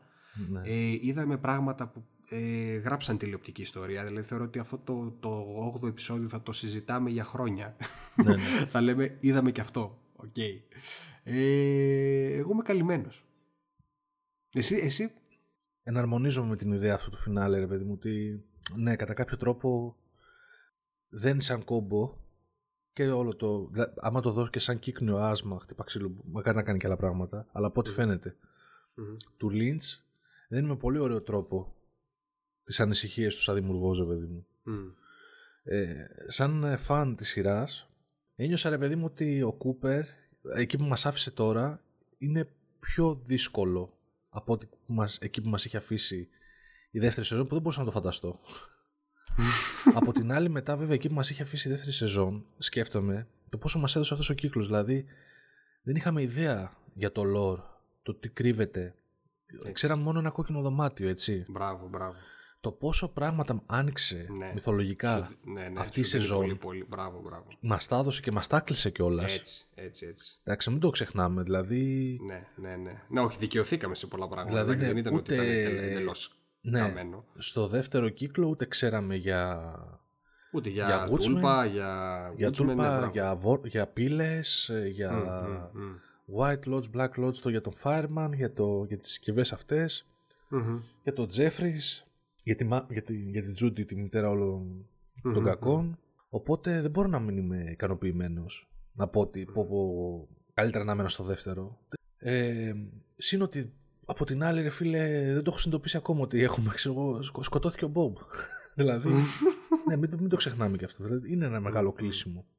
Όχι, τώρα μου ήρθε ένα, ένα άλλο σενάριο που μπορεί να παίζει, ας πούμε, για, για το τι συνέβη. Ότι μπορεί η Λόρα Πάλμερ, ε, επειδή ο πατέρας την βίαζε στην πραγματικότητα, τελικά ας πούμε να ήταν προσπαθώντας να αποθήσει όλη αυτή την εμπειρία, να κατασκεύασε όλο αυτόν τον κόσμο πούμε, και να είναι στο μυαλό της. Α, δεν μου αρέσουν αυτά, ρε φίλε, να πάει να Εντάξει, και εγώ δεν πιστεύω. Αυτό το, ε, και, δεν πιστεύω ότι... και δεν πιστεύω ότι είναι και το, και το στυλ του Lynch αυτό. Αυτό... Αλλά θα μπορούσε, α πούμε, να. αυτό π.χ. είναι πάντα το πολύ εύκολο εισιτήριο για να, για να βγεις από μια ιστορία που προσπαθείς να κατασκευάσεις. Δηλαδή, εντάξει, μπράβο, αυτό το, μπράβο, μπράβο. Δηλαδή, δέχομαι το γεγονός ότι τα, τα όνειρα και όπως έχουμε δει παίζουν πολύ σημαντικό ρόλο μέσα στον κόσμο του Twin Peaks. με, τον, ένα- με τον ΑΒ τρόπο. Αλλά αυτό που γυρνάνε τώρα όλοι και προσπαθούν και να πνίξουν λίγο και την απογοήτευσή τους μερικοί. Ότι εντάξει, ρε παιδιά, εγώ το κατάλαβα. Ήταν όνειρο όλο της Λόρα Πάλμα και τελείωσε, ξέρω εγώ. Κάπως αντίστοιχο και με αυτό που κάνανε σαν αντίδραση στο προβληματικό κατά με φινάλε του Lost που λέγανε Α, εξ αρχής ήταν όλοι νεκροί. Όχι, δεν ήταν όλοι νεκροί εξ αρχής. ναι, όχι. Μπράβο, ναι. Τα πράγματα αυτά συνέβησαν. Από κάποια στιγμή και μετά ήταν νεκροί. ε, οπότε δεν, το, δεν θέλω να το δεχτώ αυτό. Είναι ευ- εύκολο εισιτήριο για ναι, να ναι, εύκολο, ναι, λύσεις το όντως. οτιδήποτε. Και δεν, και, δεν, και δεν νομίζω ότι είναι και το στυλ του Lynch αυτό. Ακριβώς. Ε, αυτό που σκέφτομαι είναι σου έχει βάλει αυτό το φινάλε σπόρους να αμφισβητήσεις πράγματα σε όλη τη σειρά με, με την καλή έννοια. Μμ. Δεν ξέρω ρε εσύ ακόμα και αν η Λόρα στο, στους πρώτους κύκλους και το πτώμα είναι τούλπα. Μπράβο. Και αν η πραγματική Λόρα και, στην, και στους πρώτους κύκλους βρισκόταν κάπου αλλού. Μπράβο. Βρισκόταν ξέρω εγώ πώς την είδαμε στην Οδυσσό του τεξας Μμμ, μμμ, κάπως έτσι. μμμ. Και η Λόρα που ήταν πάνω στο Twin Peaks ήταν ε, τούλπα. Έτσι. Και, και τώρα σε τρώει μέσα σου, ρε παιδί μου. Να πει... Μπορείς να πεις ότι είμαι ευχαριστημένος που, τα... που, με... που, μου... που με βάζεις να τα αναρωτηθώ όλα αυτά. Από την άλλη, ξέρεις, το κομμάτι του, του fanboy μέσα σου λέει ότι. Α, ρε, που στη... και αν σε δύο χρόνια καταφέρουμε και τα... να... να δούμε μια συνέχεια, γιατί δεν νομίζω να τους παίρνει. Αν είναι να κάνουν κάτι, δεν τους παίρνει να το καθυστερήσουν και λόγω ηλικίας του Lynch. Μμμ. Έτσι και των άλλων ηθοποιών, ρε παιδί μου. Φαντάζομαι ότι αν είναι κάτι να γίνει τηλεοπτικά, θα πρέπει να γίνει μέσα στα επόμενα 2-3 χρόνια πάλι. Ναι, σίγουρα. Εγώ τώρα θα ήθελα να σε ρωτήσω κάτι άλλο. Ε, αν κάποιο από τα αναπάντητα ερωτήματα που μας έχει αφήσει το θεωρείς πάρα πολύ φλέγον, δηλαδή ένα πράγμα που θα έλεγες ότι ρε γάμο, το εντάξει τουλάχιστον αυτό θα ήθελα να μου το απαντήσεις. Όχι, ε, να σου πω, ε, μέτρο για να μάθω πράγματα για τους Woodsman και τα λοιπά που δεν απαντηθήκαν, πολλά δεν απαντηθήκαν. Μμμ. Ε, αν και είμαι νομίζω η, η, στη μειονότητα αυτής της γνώμης, ρε παιδί μου, ούτε η ιστορία της Όντρεϊ, ρε φίλε, για μένα με, με, με πέθανε τόσο πολύ που δεν πήρε απάντηση. Δηλαδή, εντάξει, καταλαβαίνω ότι πολλοί fans απογοητεύτηκαν πάρα πολύ με αυτό. Πολύ περίεργο το γεγονός ότι το, το, κρέμα- το δείξανε και δεν το, ε, δεν το χρησιμοποίησαν στο φινάλε. Νομίζω το μεγαλύτερο πράγμα που με σόκαρε είναι ότι δεν είχα χρόνο να απολαύσω Dale Cooper. Μμμ. Ένα αυτό. Ε, και με στεναχώρησε το γεγονός ότι ο, ο Κούπερ βρέθηκε σε χειρότερο σημείο από ό,τι στον δεύτερο κύκλο. Δηλαδή αυτό που ακολούθησε στο 18ο επεισόδιο. Αυτό το. Δεν μπορώ να τον. Είναι ένας αγα, πολύ αγαπημένος. Νομίζω είναι ο πιο αγαπημένος μου χαρακτήρας με σειρά. Μμμ. Ε, και δεν. Ε, με στεναχώρησε το γεγονός ότι τον είδα να μπαίνει πάλι σε έναν γολγοθά και να βρίσκεται στο αζήτητο στο- με, και μάλιστα σε μια πραγματικότητα που προφανώς έχει χάσει. Πες να έχει χάσει νόημα και το, και το Twin Peaks όπως το ξέρουμε και η ίδια του ύπαρξη. Μμμ. Το οποίο με, ξέρεις, αυτό είναι το, το, το, το πιο βαρύ έτσι που ένιωσα από το φινάλε. Αυτό ήταν, αυτό ήταν βασικά το, το, το, που με στεναχώρησε. Ναι. Όχι ότι ήταν κακό το φινάλε. Ναι, σε σε αφήνει έτσι με μια. ε, Τα. Πώς να το πω, με μια άσχημη έτσι, αίσθηση. Όχι ότι επειδή είναι, επειδή είναι. Αλλά δεν είναι ε, happy end. Ναι, αυτό, ναι. Το οποίο ξέρεις, περίμενες μετά από αυτό που πέρασε στο δεύτερο κύκλο και τα 25 χρόνια που ήταν χαμένος, να υπάρξει ξέρεις, μια δικαίωση ρε παιδί μου για αυτό το χαρακτήρα. Κάπου να. Ε, εγώ όμως ξέρεις επειδή ξέρεις τη λατρεία μου Ε, γιατί... για τα μαύρα έτσι φινάλε οπότε το καραγούσταρα αυτό. Ε, ναι. Και όσο, και όσο περνάει ο καιρός και το σκέφτομαι το επεισόδιο και το χωνεύω ε, εντάξει. Ναι. Δε- Δεν σου λείψε λίγο το γεγονός ότι δεν, ε, δεν βρέθηκε χρόνος να. Αυτό ναι θα ήθελα να δω λίγο περισσότερο Dale Cooper προφανώς. Δηλαδή μακάρι να... Ε, αν και το ξανασυζητήσαμε και στο προηγούμενο επεισόδιο ότι όπως συνέβη τελικά ήταν ε, πολύ πιο ανατριχιαστικό και ίσως τελικά έχει και νόημα ότι το έκανε έτσι. Ε, Ότι δεν μας τον έτρεψε στη μούρη, ξέρω εγώ, από το πέμπτο επεισόδιο. Έτσι, να έχουμε 10 επεισόδια να βλέπουμε Dale Cooper. δεν ξέρω, νομίζω ότι ήταν μεγάλη επιτυχία. Ναι. Και νομίζω ότι τώρα μιλάμε με, μετά από έναν κύκλο ο οποίος μας έδωσε πάρα πολλά πράγματα ενώ σκέψου στην αρχή πόσο άγχος είχαμε ότι ξέρεις μπορεί να ήταν πιο σημαντική η συνέχεια ρε παιδί μου. Μμ, μμ, μμ. που και πάλι θα ήμασταν ευχαριστημένοι αλλά δεν το πήγανε ρε φίλε με ασφαλή τρόπο Όχι, όχι, ήταν θείο δώρο. Δηλαδή, εντάξει, υπήρχαν σκηνές που δεν περίμενα ποτέ ότι θα τις δω στην τηλεόραση. και από την άλλη ήταν και μια μεγάλη παρακαταθήκη ε, συνεφιλι- συνεφιλικών καταστάσεων για τους ε, fans του σκηνοθέτη που έχουν να δουν τόσα χρόνια Μπράβο. ταινία του ρε παιδί μου και νομίζω ότι δεν θα δουν. Ακριβώς και είναι σαν να συνδύασε με τον καλύτερο τρόπο ε, στυλ από όλες τους τις ταινίες. Δηλαδή βλέπουμε Δηλαδή, ακόμα και από το Straight Story και τον άνθρωπο ελέφαντα υπάρχουν έτσι το κομμάτι το, της ευαισθησίας και της συγκίνησης. Ναι, ναι. Δηλαδή, δεν είναι μόνο το, το surreal στυλ του, του Inland Empire και το πειραματισμό του Eraser. υπάρχουν, υπάρχει όλη η φιλμογραφία του Lynch εδώ. Ναι, ναι, ναι.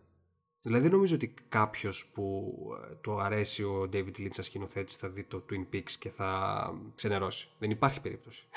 Ναι, ναι. Συμφωνώ. Αυτά λοιπόν. Ευχαριστούμε που μας ακολουθήσατε σε, όλη, σε όλη αυτή την πορεία έτσι θα αρχίσουμε θα, θα κάνουμε ένα δακρύβρεχτο φινάλε τώρα και εμείς έτσι στα πλαίσια του Twin Peaks που έληξε και αυτό μαύρα. Όχι εντάξει ήταν ε, όντως ευχαριστούμε που μας ακούσατε. Εννοείται σχολιάζετε στα social media ε, πώς σας φάνηκε εσάς το Twin Peaks αν περιμένετε ότι θα βγει καινούργια σεζόν αν έχετε διαβάσει κάποια θεωρία μας τη λέτε ήταν από τα καλοκαίρια ρε φίλε τηλεοπτικά Μπράβο. που θα μου μείνουν αξέχαστα διότι δεν, δεν ζεις εύκολα μια τέτοια, μια τέτοια σειρά. Ήταν, ήταν μεγάλο ταξίδι και τους ευχαριστούμε και το Lynch και το Frost. Να είστε καλά. Γεια χαρά. Γεια χαρά. Diane, 11:30 a.m., February 24th. Entering the town of Twin Peaks. Five miles south of the Canadian border, 12 miles west of the state line. Never seen so many trees in my life. As W.C. Fields would say, I'd rather be here than Philadelphia. 54 degrees on a slightly overcast day. Weatherman said rain. You get paid that kind of money for being wrong 60% of the time. You'd be working. The mileage is 79,345. Gauge is on reserve. Riding on fumes here. I got to tank up when I get into town. Remind me to tell you how much that is. Lunch was uh, $6.31 at the Lamplighter Inn. That's on Highway 2 near Lewis Fork. That was a tuna fish sandwich on whole wheat, slice of cherry pie, and a cup of coffee. Damn good food. Diane, if you ever get up this way, that cherry pie is worth a stop. Okay. Looks like I'll be meeting up with the uh, Sheriff Harry S. Truman. Shouldn't be too hard to remember that. We'll be at the Calhoun Memorial Hospital. I guess we're going to go up to intensive care and take a look at that girl that crawled down the railroad tracks off the mountain. When I finish here, I'll be checking into a motel. I'm sure the sheriff will be able to recommend a clean place, reasonably priced. That's what I need. A clean place, reasonably priced. Oh, Diane, I almost forgot. Got to find out what kind of trees these are. They're really something.